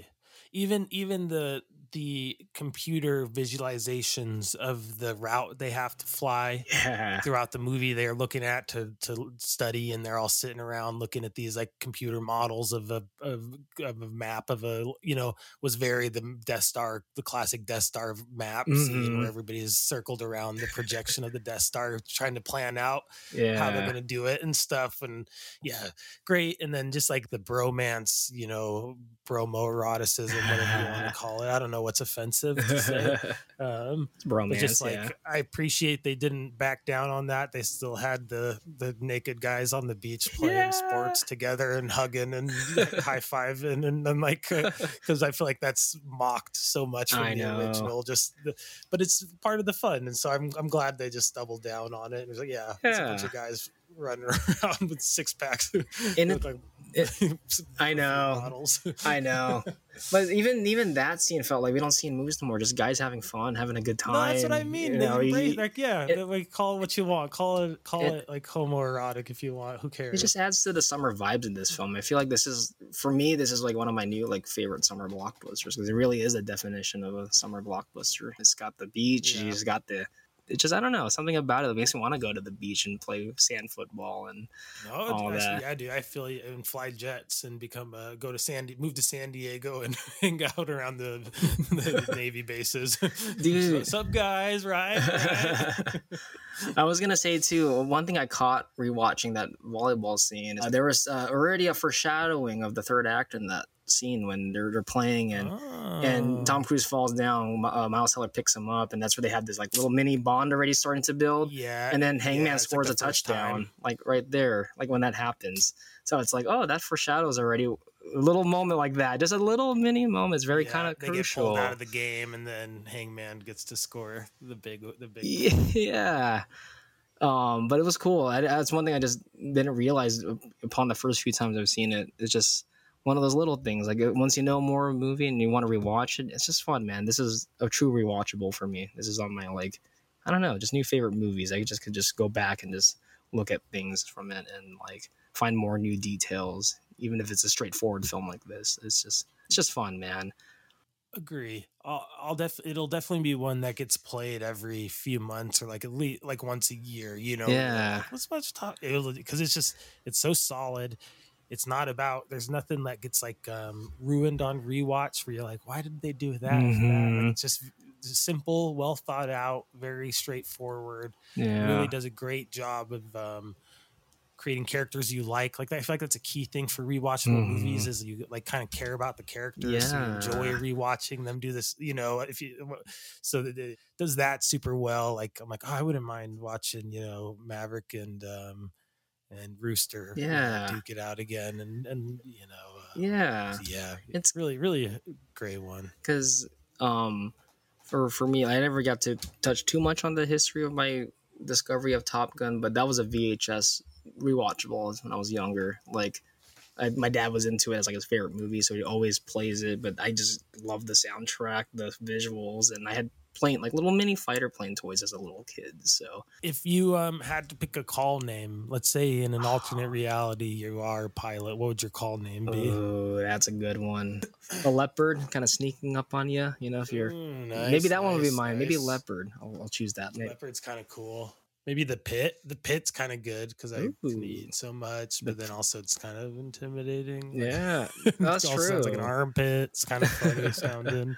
But these ones, I like their names. I like. I love uh, that Phoenix, Bob. Bob is that's a hilarious one. dude. Shout out to That's Lewis Pullman. hilarious one. Awesome, awesome Yeah, character. he was he was hilarious in this. the son of Um, Bill Pullman, man, who also flew in Independence Oh, no Day. Also, yeah, The Sinner I love with Bill Pullman. Oh, I heard it's really good. great My The sister Sinner. so was raving about Uh, that. The cameras they use for the cockpit sequences are the Sony Six Rialto cameras, which was also Okay. featured in the recent um, Gran Turismo movie. The same uh, cameras they use for all the car sequences. It's like these are really Okay, small, cool. small portable cameras, and they use six of them to create how wide the cockpit's shots should be. They just blended those shots together. That's awesome. It's it's really effective. Those shots are incredible. The shots of Tom Cruise flying that sometimes he is really flying the jet hmm and just how amazing those shots are where he's like throwing his body around to use his body weight Yeah. to pull the plane and, and twist you know to like pull the uh everything like you know th- keep his head straight Yeah. it just really and like at certain points you can see the g forces on his face it looks like he's like wearing a mat like it looks fake like it's and it's like a so much fun to see all that stuff really happening like i know cgi is a part of movies and it's just Yeah. You can't do everything real Right. but when it's done real it really makes such a difference it's incredible Yes. and then real quick the fact that tom cruise let them use that footage of him because he looks horrible in those g-force moments Mhm. but it's just like it's awesome and like i like i i just feel like some actors wouldn't let themselves be shown on camera looking that like weird you know what i mean Yeah. and like that like disformed Yeah, especially and it helps that he's a real pilot. You know, like I was saying earlier, when that, that was his real plane that he takes it out for leisure, but like he knows the, the ropes, and I'm sure this they got all the Navy training, like all the behind the scenes. He's training all of them, like like real pilots would go through, get their you know, because oh, you you could easily like get dizzy and nauseous in those planes. And I think all the actors said they threw up like the first time writing on that, and it's crazy that like they all put everybody up there. That's what's so cool, as you were saying. It's all practical, like at least, like, at least being practical as possible, putting the actors in the planes yeah yeah and then all of them, including Tom Cruise. I was looking; he did, yeah, he had a stunt guy too with him because I mean, you can't fully fly these by yourself. These are like government like crafts. but the, then the way he's acted and sold it wha- whatever it was because he's just like sometimes he's like literally like throwing himself against like the window and he's just like a foot out of his seat like you, you know what I- that's what you know when he's upside down and stuff it's just it's really fun to watch Oh yeah, and that sequence too is great when he's just hiding underneath them and he like hovers over. You see me now? yeah the first time he schools all of them just to show them what they don't know or how much they don't know you know like how much they need to learn But what the enemy doesn't know is your limits. I intend to find them, test them, push beyond. Today we'll start with what you only think you know. You show me what you're made of. It was such a fun scene and just like so great and they're all just freaking out while he's just buzzing around him flying circles around him literally Yeah, and that's a great sequence because he just went like, "It's not about the books." I was like, well, "You're already at this level. I just want to see what you what you know." It's like that's true because you're if you're a Top Gun, that's like the highest ranking to be a pilot in the Navy. So at that point, he's And- just yeah. You get even as an Well, audience sorry, member, no, that's like not, I don't, bad, I don't care about looking details in the Navy or anything political about it, but just like the fact that that scene just throws the books is a great way for us, the audience, to be like, oh, it's not about anything. This is just about the thrills of flying. this is really about like, yeah, and with miles teller's character that's like a major theme for him is not thinking. And like how ultimately in that moment where you need to survive you can't be thinking about your training. The point is at that point you have to just trust your training and use your instincts. Yes, because if you're thinking too much you're going to get hit by a missile and you just have to be Mhm. able to act on instinct and, and that you know. Yeah, and so that's like the big throughout the movie tom cruise's maverick character is trying to drill that into uh, miles because his Mhm. big character arc is he's going too slow and he's like well if i don't get there it won't matter so i just had to make sure i get there. And tom cruise is like at a certain point you're going to have to let go and just fly because if you're thinking too much about the best you know getting there you're not gonna. And so it's a really great arc and it's that theme is totally enhanced by what you're talking about like it kind of indirectly but that totally Mhm. plays into that theme with miles teller how that, that's the big thing he's driving home at the beginning is like you're beyond training now like yeah, it's now it's time to just start learning how to trust that training and not not you know view yourself as a expert pilot but as a guy who needs to survive and is going to do whatever he can to win the fight yeah. Oh, exactly, and that's why I love when he just tells them, you know, don't think, just do. That really is like the simplest way. And like, it's, I know I've heard that before in the past with things, but that's a great like life lesson for you know not just the characters, but in life, people should just trust their instincts more. but you- even like applies to driving. When you're driving on the road, you can't just like think when you're driving. totally you're not You gotta Yeah. like trust it, and you know, go go yeah, with the flow. A car swerves in front of you you just have to react and you can't if you've trained you know you'll you'll be able to handle it and another theme I wanted to talk about real quick. Yeah. Was time being the biggest villain. Time is your greatest enemy. Another thing I liked about this movie, the closest thing you get to like a bad guy is Jon Hamm, Mm-hmm. who who is the pilot who's kind of thinks or who's the uh, leader in the Navy who thinks pilots are obsolete or going to be obsolete very Mhm. soon and is kind of the em- enemy. He represents time. Like he is the call of time, being like, you're old, you're not going to be able to fly for very long. Well, then let me be perfectly blunt. You are not my first choice. In fact, you weren't even on a list. You were here at the request of Admiral Kazansky. Now, Iceman happens to be a man I deeply admire, and he seems to think that you have something left to offer the Navy. What that is, I can't imagine. Pretty soon, no, we're not going to need anybody to fly. Yeah. And at one point, Tom Cruise is introducing the mission to the kids, and he turns to the camera and he says, Time is your greatest enemy. And then it zooms out and it shows that he's standing in front of an audience and what the context is. But that really stood out to me because it's like, oh, he's telling the camera a theme. This Oh, is wow. clearly meant to take us have a little. It was like almost like a little aside introducing this next scene where he's talking to the audience. It felt like it to me almost. And so I was thinking about that, and that is like uh, reinforced throughout the movie in really fun ways. Tom Cruise in general is obviously fighting time with his age. Yeah. They're fighting time with the mission where they're not sure if this mission's even possible within the time restraints that they have. There was another great one. Oh, the F 14 that they have to fly at Mhm. the end is an old plane Yeah. and the they have original. to fly against these brand new planes. And another theme that Miles Teller is uh, trying to reinforce to Tom Cruise, uh, in reverse of the one Tom Cruise is trying to put on Miles Teller, it's not about the plane; it's about the pilot. Yeah. An F 14 against fifth gen fighters? It's not the plane, it's the pilot.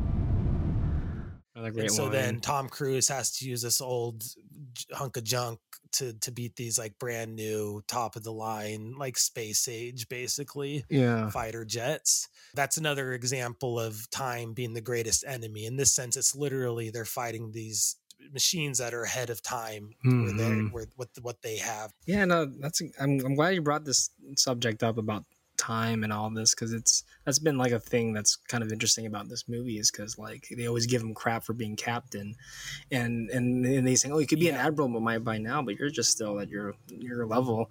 And but the thing is, people don't get that Maverick doesn't give a fuck about like being a general or anything. He just loves the thrill of flying. That's like the thing about. It. That's why his career is being a test pilot. That's why that opening is so fantastic because it's like he's living his dream just flying that's all he wants to do he doesn't want to just be a, an asshole sitting around commanding people like he just loves to be part of the thrill Yet you can't get a promotion, you won't retire, and despite your best efforts, you refuse to die.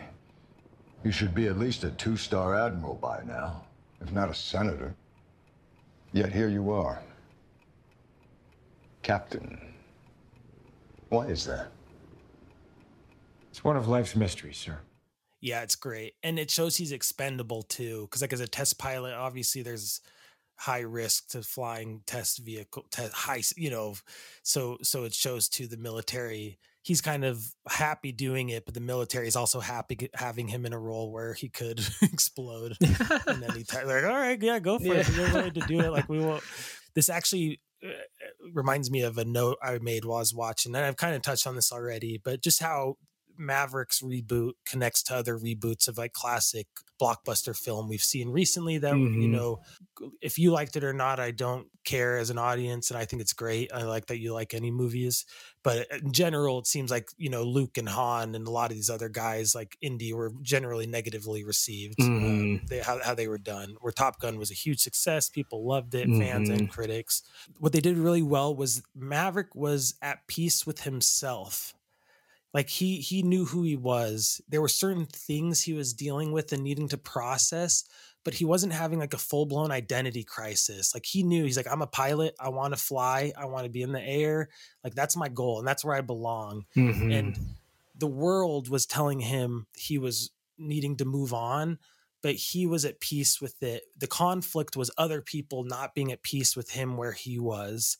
And so like the way they did luke was like luke was not at peace with the world and other people were like luke we're fine come we need you and luke was the one who's like no i'm messed up i don't want to do i don't know what i want anymore like i don't know who i am and like han was like i'm a bad dad i don't know what i'm doing i need to just like remove myself where tom cruise is like no i want to be involved and i want to be a pilot and other people like you can't be a pilot anymore be a general be a instructor but but that's that's where the conflict with the world and the struggle comes and then just like demons that aren't like based in his character Mm-hmm. but just like tough things where he you're a fighter pilot and your buddy dies it's going to happen but he's still struggling to deal with it because it's also probably something you deal with your whole life if it happens to you you know Yeah.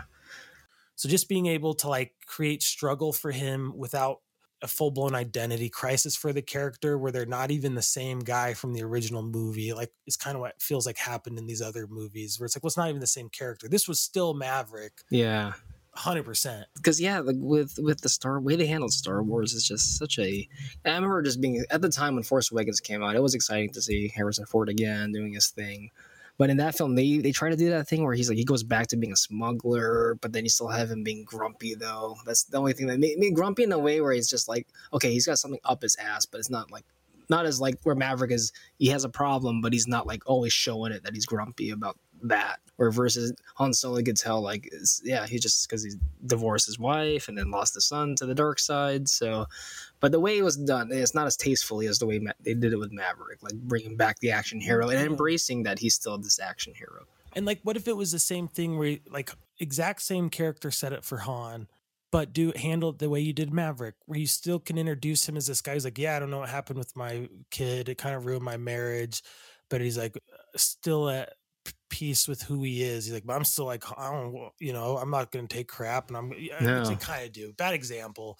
It's just, it just feels so depressing in these other examples, and you just feel like there's something missing that you didn't like. The fact that Han and Luke died after these movies, a lot Yeah. of people are bothered by because it's just Mhm. you didn't quite get and like a lot of people bring up the fact that Han, Luke, and Leia never got a scene together in the sequel Mhm. trilogy. Which when you say it that simply, it is kind of crazy. Yeah. That is a feel like a huge missed opportunity, especially, you know, when they were all alive, you know, and they were all this Mm, poor recipe to Leia. Carrie Fisher, yeah. I feel like there's some legitimate complaints that Top Gun kind of proves you don't have to fall in those pitfalls, or it's not like necessary to do it that throw that throw the characters under the bus that much to kind of have that same arc.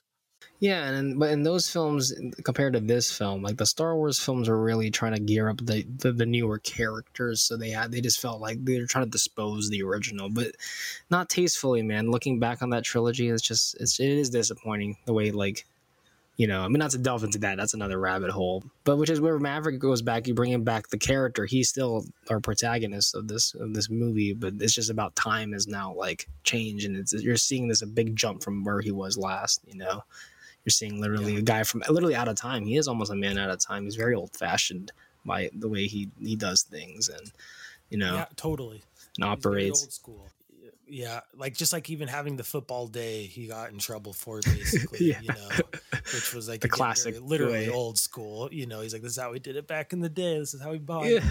um, I know everybody's tired. I'm so tired of hearing people talk about Star Wars, and I only use it as a Mhm. reference point because it kind of became is more the, like, recent, yeah. linchpin. I feel like of the like internet criticism age we're in. Yeah, and then they give at least Maverick compared to Han Solo. Like Maverick's having a blast. Like he's having fun. We're having fun because he's having Yes. fun, and he's having Yep. fun. Like just having you know showing these guys the ropes. You know, and where Han Solo just look grumpy trying to show Rey and Finn the ropes. He just like oh I got He's like begrudgingly invites Rey. He's like, oh, he's a soft spot for her, but doesn't want. It's like yeah, a little yeah, forced. like why can't at he it, no just be?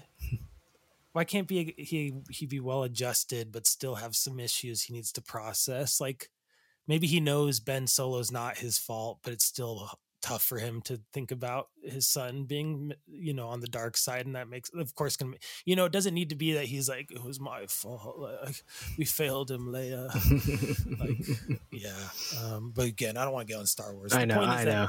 that that is kind of like the pinnacle of like the modern reboot age in my opinion and again Yeah. kind of created it created the vacuum that led to the like internet movie review era and like Mhm. people were looking for like hey this movie doesn't sit right with me. Everybody says it's awesome. All these critics say it's amazing but i something about it wasn't right. And so that's why youtube commenters who were willing to point out criticisms blew up even though again i don't know if they're always right about their solutions they propose or the the cause of the the cause of the problems you know, I know everyone's different. Everyone's got different perspectives, but there's just always a collection of just the same like typical bashing now, eh, as you're trying to say with the modern internet culture. yeah and they and they i watch a lot of these guys I, they all bring it from a point of view of saying this story beat is bad because it's a bad story beat. And it's like no no no the story beat isn't inherently bad. It's how they executed it. Like the, there's no such thing as a bad story beat. Like another thing that was really great about top gun is that nothing in it is original. It, it is it is an incredibly like beat by beat movie where you kind of again the, the the ending caught me off guard but like you said it's literally a parallel for the first movie so they kind of did the force awakens where they did like a soft reboot where they just like kind of remade the first movie more or less and repackaged it with the old guy coming back Mhm. but the point is they did it really well Yes. and they wrote a really great screenplay around it and so you don't mind that you're getting these beats you recognize it's actually comforting to have Mhm. these beats you recognize repeated and not every movie needs to be breaking the mold. Some Yeah. movies especially like blockbuster movies can be formulaic. You just have to Mm. put an effort around it. Like like con air is not like a super original or maybe that is actually but it's still it's still not like hyper original or like groundbreaking. It's just like really well done and well thought out and like they treated it like a real movie. Like they treated it like they were making a real movie instead of just i feel like like you mentioned the meg 2 which i'm excited to watch but it just it feels like even that is kind of like oh we're making a big dumb blockbuster so we don't have to think about the plot or the character development too much it's Mhm. like you can you can do both Yeah. you can make a big dumb dumb blockbuster and still think about all those little things and take time to write a good script with a good character dialogue and uh, like small character arcs like the character arcs in top gun maverick aren't like incredible it's super simple Mhm. he's like don't think don't think don't think and then at the very end he's thinking too much and top maverick says don't think and then he flies faster and it, he gets there that's Mhm. it Yeah. you know and and they they repeat it in other ways too but it's not like they're tricking you or they're trying to hide the theme and forcing you to really dig for it Yeah. it's right there and then when they when it happens and he does it even last night again i knew what was going to happen i was sitting there itching for him to pull that gas lever and and charge it dude and, Yeah. hit it. and when he did i was Ah, pumped, even such a though i knew scene. he was going to Like, Yeah. and, and so it doesn't matter that you know what beats are coming. It doesn't matter if they're even original or not. Not every movie has to be hyper original. It's Mhm. the character development being original and having fun people you like in the movie that feel real is such a huge part of it and like i think goes so much farther than people give give credit and Mhm.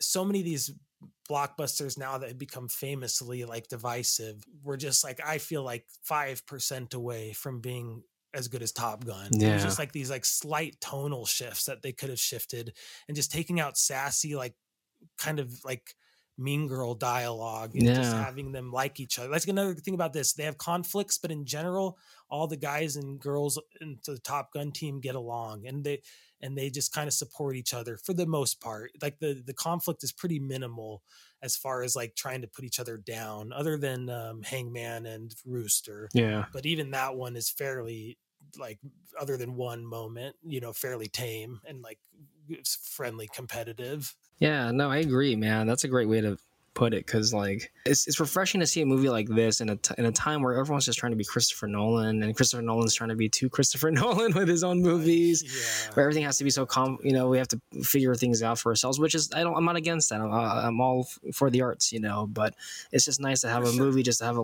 We feel laid back, but we're having a ride. It's like it feels like we're on a roller coaster. You know, just a movie that we, even though we know where it's gonna go, but we're just having a blast. yeah eh, and just un unapologetic like fun like like that's what i was trying when we did top uh, con air episode that was like one of the big things i really wanted to drive home is just that it's just like it- it is unfiltered fun. Like they're just they're not trying to like overthink it. They're just like we're gonna have big ships flying around. We're gonna have people, big big dudes shooting each other with guns, Yeah. and punching, you know, fighting, and that's what Top Gun feels like. Like let's not like what are we doing? We're making a Top Gun movie here. All right, we got guys running around on the beach playing football. we got like you know bonding, like male- Yeah. and they they have women in the Top Gun team now too. So not even male bonding, but in moments of like crisis or like uniting against a common enemy. because the original movie and this movie really does a good job like you're really hanging out with these characters. You really are spending time with these people. More so the like the first one actually because i actually rewatching the first and this movie this one actually has more of like a central goal about this mission where versus the first movie was almost just like oh this is just kind of like a hangout movie we don't even know where this plot's going it's just maverick trying to hit on a his, his instructor and then Yes, dude. The whole movie I feel like is him just driving over to that apartment trying to get yes and then it's just like that and then him oh i know i know movie, but a but yeah the the movie. yeah Yeah. and then you have him hanging out with his buddies literally playing the same thing with all except volleyball on the beach you have like just all, almost all that movie doesn't have like the main conflict of action doesn't happen till the very end like when they realize they're at their graduation. And it's like oh we gotta gotta go to uh, iran to there's a crisis happening. It's like oh shit. But it just happens the last 20 minutes where this whole movie has already been setting up like no it's about this mission. This mission is like keeping the momentum of the film. And it's like going a lot more like oh yeah we have a goal like it's much more focused. yeah, and then each time we go back, it's like, yeah, because I mean, I, I don't mind that in the first one, is that's you know for its time and its thing, but this one does such a good job keeping it so more focused than what the original was doing. And even though we, but we still get the day in the life of what the original was doing. We still get a chance to hang with these characters and be a part of this world, you know. Yeah, I feel like you're a part of the Top Gun pilot experience. Yeah, I want to be a backseater. Like shit, I'll learn the targeting systems, um, which I never understood growing up. Because I was like, well, some people like him he has a backseater, some people don't, and I always forget. Oh, because each of these planes have different like missiles or bombs, and one has to focus Ah, on see, I didn't understand that actually, so that's interesting to hear. I, I learned it from Ace Combat Seven. Shout out to those PlayStation players out there, because I realized, oh, that's why they'll have a backseater for these, you know, jets. Because that, that's one thing that always confused me growing up, including when I first saw this. I was like, how come he has she has a backseater and none of these guys do? Yeah, see, I actually was wondering that, and just I was like, maybe Tom Tom Cruise is just so good he doesn't need it, but that makes sense. Yeah. well, and actually, it was a Payback and Fanboy. They, they were also he was a back, backseater. I forgot to add to. Shout out to these guys. They're, they're great. The, the cast was fun too, man. All these all these young young actors in here. yeah, a lot of great young talent, and and used casted really well and used really well. Really grateful Tom Cruise has entered this like era of like practical stunt work. Yeah. making It's it's it's awesome. Yeah, no, I agree, man. And my take though, man, I think I don't know. I've seen this already. Like I looked at my Letterboxd, seen it a few times, but I feel like this, to me, personal take. I think this is like for me the ultimate Tom Cruise movie because it almost has like it's a sh- it, nice. kind of showcases almost all of his performances. He could, he could be doing action, he could do drama, but he has his like romantic comediness with Jennifer Connelly. You It's like a Jerry Maguire vibes in there, where he's just being a normal guy with these with her and all these people around him, and it's nice to really see a balance of action and back to him being charismatic Tom Cruise. Yes, and the amazing scene with Val Kilmer, which we kind of touched Yes. on, but I was gonna say was also just like so powerful. Like, Yeah. they managed to like when when I first was watching that scene, I got really nervous. I was like, "Oh no, don't do this to him! Like, why?" Like, but it's very tastefully done and like really beautiful. And Val Kilmer is really good Mhm. in in a very like limited role, but is highly effective. Mhm. I was gonna say I love that scene a lot because at the very beginning, when Tom Cruise comes into the house, Ice's wife, Val Kilmer's wife, says it's getting really bad now. It's hard for him to even talk. Like he's in so much pain, he can't even talk. Yeah. And then the whole scene, Val Kilmer communicates to Tom Cruise through type. So he'll type messages on a screen, and Val, and Tom Cruise will read them and respond.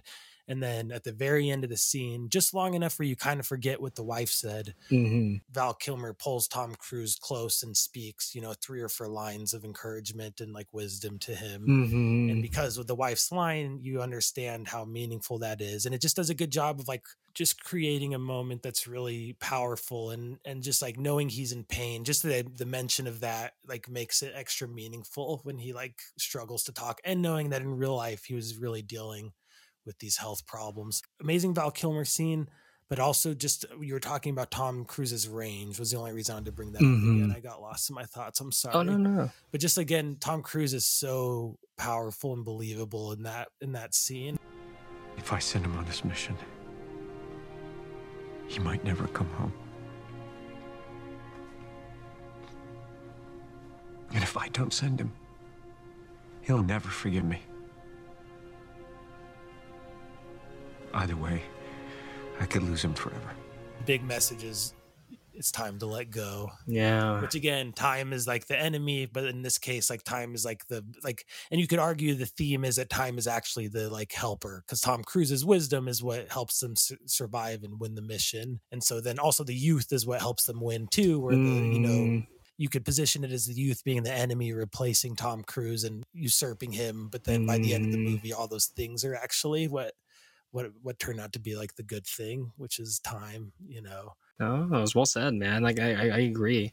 It's nice that Tom Cruise like fought for him to be in this movie. Like he said he didn't Oh, want Tell me more. I didn't know about that. Tell me. because he's he said like we have to have Iceman. Like if anything, I think when they were gonna do it with Tony Scott, like he was already gonna be on board back in the role, but like. But in this one, they were concerned because you know he's sick, he can't do anything. But it's like, no, we got it. We got to incorporate him in some way and still have him be like a big presence of the film, which he is. Like he's constantly referenced. yeah through text message he's always in in tony's like kind of thoughts and constantly kind of uh, guiding him Yeah, and exactly that that and then when I first saw the movie when he first goes into the Top Gun base and he sees the the, the, the picture of him and uh yeah Maverick in the in the first film and they're shaking hands in the black and white photo and he turns around to him now and I remember when I first saw that I got emotional because I I I don't remember seeing I never seen that in the trailer or anything but I was like holy crap that like whoa that's that's crazy. As, as a kid who grew up watching it so little little moments like that were, were big as a, as a mm. fan. And it's just interesting seeing tom cruise and uh, val kilmer together in the photograph where they're both so like young and strong and they both look mm. immortal kind of you know? Yeah. and then seeing how differently their their paths have gone since then Mhm. Another great thing they did with that is in the movie Val Kilmer pass or Ice Man passes away. Val Kilmer's character passes away, and they someone says a line. One of the other generals maybe where he's like, "It's hard to lose a wingman," and it was like, "Oh, that's cool," because it it changed my perspective on his role throughout the movie, where even though Val Kilmer physically was so limited, he was still being Tom Cruise's like wingman. Like he was still honoring that that brotherhood uh, that they had from Top Gun of like I still have your back and I'm still going to be there watching out for you even though I'm like, you know, struggling at this point to hang on.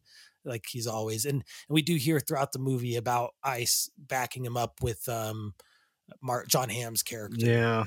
Where he's like, if it wasn't for Iceman and how much I love and respect that man, you would be, reti- you would have been retired ten years ago or something. Yeah, and he instantly shoots him oh, down, "Oh, sweet. like and fires him once he he dies. Like the Yes, moment yeah, after he yeah, comes and back, he's like, "You're out of here." It's like, what do you mean? Like, Oh yeah, and then it's Jennifer Connelly that says like you've lost a wingman before or something like that. Basically being like, I know he was your wingman in in life, but like you're gonna have to figure out how to do it without a wingman now.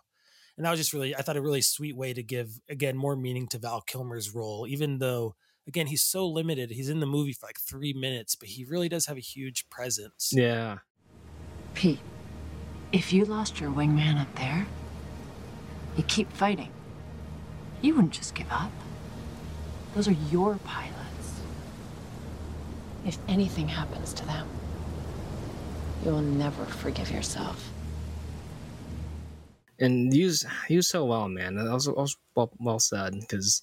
Yeah, that, that those scenes always get me. Not even just as a fan, it just works, man. Just the whole movie just works as like everything flows so well. It's well edited, well put together, man. Like it's just a fun ride.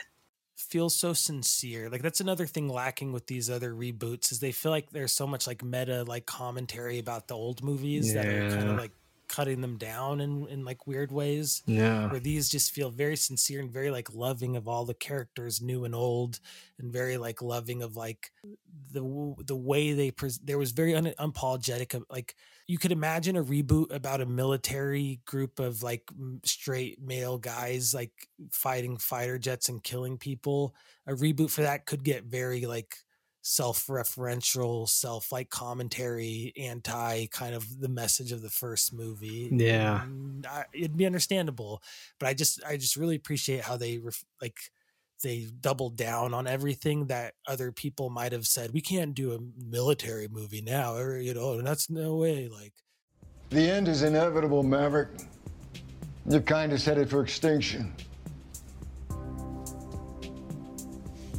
Maybe so sir but not today one of the one of the things i like about you know the the way they handled Maverick in this new movie. It's like they really kept this. We talked about they kept the spirit and everything, but you know, sometimes I forget. When I rewatched the original movie the other night, I remember like, oh, right from the get go, like this guy's like, you know, he's a reckless, like rebellious dude, but he he has a good heart to like always help people. And in the original movie, in the first scene, the opening scene, when one of his buddies is scared to land the plane on the carrier he's like, or Goose is like, all right, we're out of fuel already. Let's, let's just park this thing. He's like, wait, no, he, he's to crash. We got to go save him. He's like, what? And he takes off and chases him and tries to like land, land with him. You know, it's always, it has that kind of like heroic vibe from the beginning. And I feel like this whole movie's been that where he's always constantly saving everybody. You know, he's always constantly doing his best to like, you know, like it shows that he's the hero, man. Like it's really great. It's really good that they've they, have they have honored that. Like they've kept that spirit of Maverick which that's why people were disappointed with Star Wars. I know they wanted to see more of that with Luke and Han, more of that good spirit, more. Which there's doses of it. I know we got good some good moments. It just felt like you had the payoff with you know, not the delve of Star Wars again. I know we just talked, we just said that, but yeah, you make a great point with that man about the you know the way we're treating these iconic heroes and lessening them down. Cobra Kai, I'll give credit. At least they honor those characters. At least they honor Ralph Macchio, the the bully, uh, William Zabka, and those characters. So it's like you're taking again 80s iconic characters, but you're also honoring them. And then they do a good job making those old villains actually they're not bad guys. Like that's another example of an 80s like iconic movie and doing a, a later sequel to which we're seeing a lot of those now. I know we're we're going to see more since this movie was a mega hit at the box office. So we're going to see yeah. constant more 80s like like Beverly Hills Cop, I heard overheard something, and I, and it's crazy because that's also Tony Scott did the second Beverly Hills Cop, so it's uh, no interesting. yeah, and that one actually looked the best because something about it was treating it more of more serious action visual than see that's like we need more of that. We need also movies that are just well shot but also fun. Like like you could make this looking like serious looking movie, but also have a blast. Like show it. Like I know we want to keep things real in movies and keep things nitty gritty, but it's also great to have fun. It's possible to have the best of both worlds. Like it doesn't need to be one or the other. Like right, kinda. Yeah. Yeah, we have a good balance. We need more of that. And this movie's also an example. Like, yeah, we could have a serious movie, but also have fun, have a good time. Yes, that's why you don't have to go all serious or all stupid fun. Like you can write yeah, because there was just good filmmaking. The way they were making this practical gives it so much stakes that like, oh, all these guys could die. And there's just moments in this film is so suspenseful because in the original when Goose dies, it makes you scared for these pilots when they're crashing. Like that sequence when the guy's in G-LOC and he he passes out. Coyote, he's crashing down. Like that was just such anxiety when I first saw that. And and then the sequence with Phoenix and Bob also, I was like, oh shit, this is like intense. Like they all they all could die like any moment, and that's crazy, man. Because they already yeah, set up how real training. this. Yeah, because it's fun in games, but there's also like yeah, like lives are at stake, you know, which is a lesson they all learn in this movie, you know. But it's it's a good one, man and I, I, like how like sometimes like both movies, both Top Gun and Top Gun Maverick feel like these are action sports movies. Like it has a formula of a sports movie, always like the coach and the, the kids. You know, it has that aspect, uh, a lot of the machiness of men competing with each other. You know, it's it's it's fun stuff, man. It's, it's just great to take a formula we've seen in a sports film, but apply it to a bigger action spectacle. Like it's it's so fun. And thanks, thanks for coming back, Jerry Bruckheimer. Like, make produce more movies, please. Yeah, yeah. Please. There's a, I feel like there's a need, not a need, but just um, clearly there's a market for this kind of vibe that's not getting uh serviced all the time or that's a bad way to say it Yeah, no, it's true, man. I mean, I know there's good stuff out there. I know there's are good stuff, but it's just nice to have like blockbusters that just you have good filmmaking, but it's like treated like a big. I don't know. You're having a, like you're not feeling like obligated or bored. Like you're you're you're genuinely enjoying the spectacle. like the Pope's Exorcist as well. great example. Another great Uh, example. I what you cannot described. wait. You're just enjoying the ride. You're not just forced to like sit through things to get to the spectacle. Yeah. It's just the whole movie can be fun. Not to. I just really. These are two great, two great I, examples. I'm gonna order of, like, pizza tonight and go watch it. So Dude, I I might, you're I might watch it again so we can uh, talk All about it. Okay, I'll let you know. I- When, honestly, it's so fun tonight. Uh, Pizza sounds good too. Well, my friend, do you have um oh, there's one last thing you mentioned with Top Gun, some alternate Maverick candidates. I'd love to hear those as we Yeah. In back when they were casting the original Top Gun. I think because originally Tom Cruise turned down the role because he just didn't he didn't like the script or something when he first read it. But then once they took him on the plane, that's when he accepted the role. But there were other actors. Once he denied it, they were considering options. um, one of them was I'm ready. I'm ready. one of them's the great Matthew Modine from Full Metal Jacket Okay, yeah, yeah. was an alternate casting, and that was before uh, Full Metal Jacket. Because no, maybe right Okay. around the same time. Other ones was his other colleague from The Outsiders, uh, Emilio Estevez, was an option to play Maverick. I can see that big time. Yeah, he's got especially '80s Emilio Estevez. He has the same vibe, shoulder and a tank top. I can totally picture it. which is great because him and Tom Cruise reunited in Mission Impossible, the first one, when he was the Simon Pegg role. He was like the That's tech right. guy on the computer. this is wild because it something came out of this one. So the last candidate was Charlie Sheen, the brother of Emilio Estevez, Wow. who who also went on to do the parody of Top Gun, Hot Shots one and two. Yes. Wild. he almost had it, man. It's crazy that like imagine another reality would this movie been like a mega hit i mean just like the spectacle of it people will like but it's interesting because tom cruise just had this vibe about him like i felt like that was the the movie that turned him into a, a superstar because he just did risky business right before he did that Ridley Scott movie. I still haven't seen uh, that fantasy one. Uh, So Risky Business was right before Top Gun. It was He like 83. a child in Risky Business. yeah, he was only 23 in this in Top Gun, the original, or like like early 20s, I want to say. Man, that's awesome. it's insane. It's insane. But yeah, it just makes me think like, man, I don't know how. I mean, I guess I could see Emilio Estevez. I would say like as in a second option, that was a, a good one. I would say. Charlie Sheen is just well, it's hard to see because we had Hot Shots, so it's like literally it's just him being Maverick in that movie, a parody of Maverick. But it's insane because I know Charlie Sheen also had an action career at one point. He did that Navy SEALs movie, Red Dawn. Yeah, Red Dawn. He's I can. That's probably what I was picturing him in uh, when I was picturing this. Yeah, because I was like he was in some kind of military movie, which is totally Red Dawn. Yeah, so a lot of those actors were around the same group coming up in the eighties. interesting, man. But, but, but I'm happy they got Tom Cruise, and I'm happy that that they, that movie happened. It was, it was a little magic, and then I think that was one of the early Bruckheimer production movies. Was the original Top Gun, and Wow, that's cool. And I felt like I can't even think of the last Jerry Bruckheimer movie before Top Gun Maverick, but it just felt like wow, these movies are back. Like I felt like I was getting the 2000s like type movies, like the good the good ones, like Remember the Titans, all the other Yeah, dude. I was gonna mention Remember the Titans is another vibe similarity. yeah. because that movie too- to unite and figure out their differences to you know win win a game or a battle.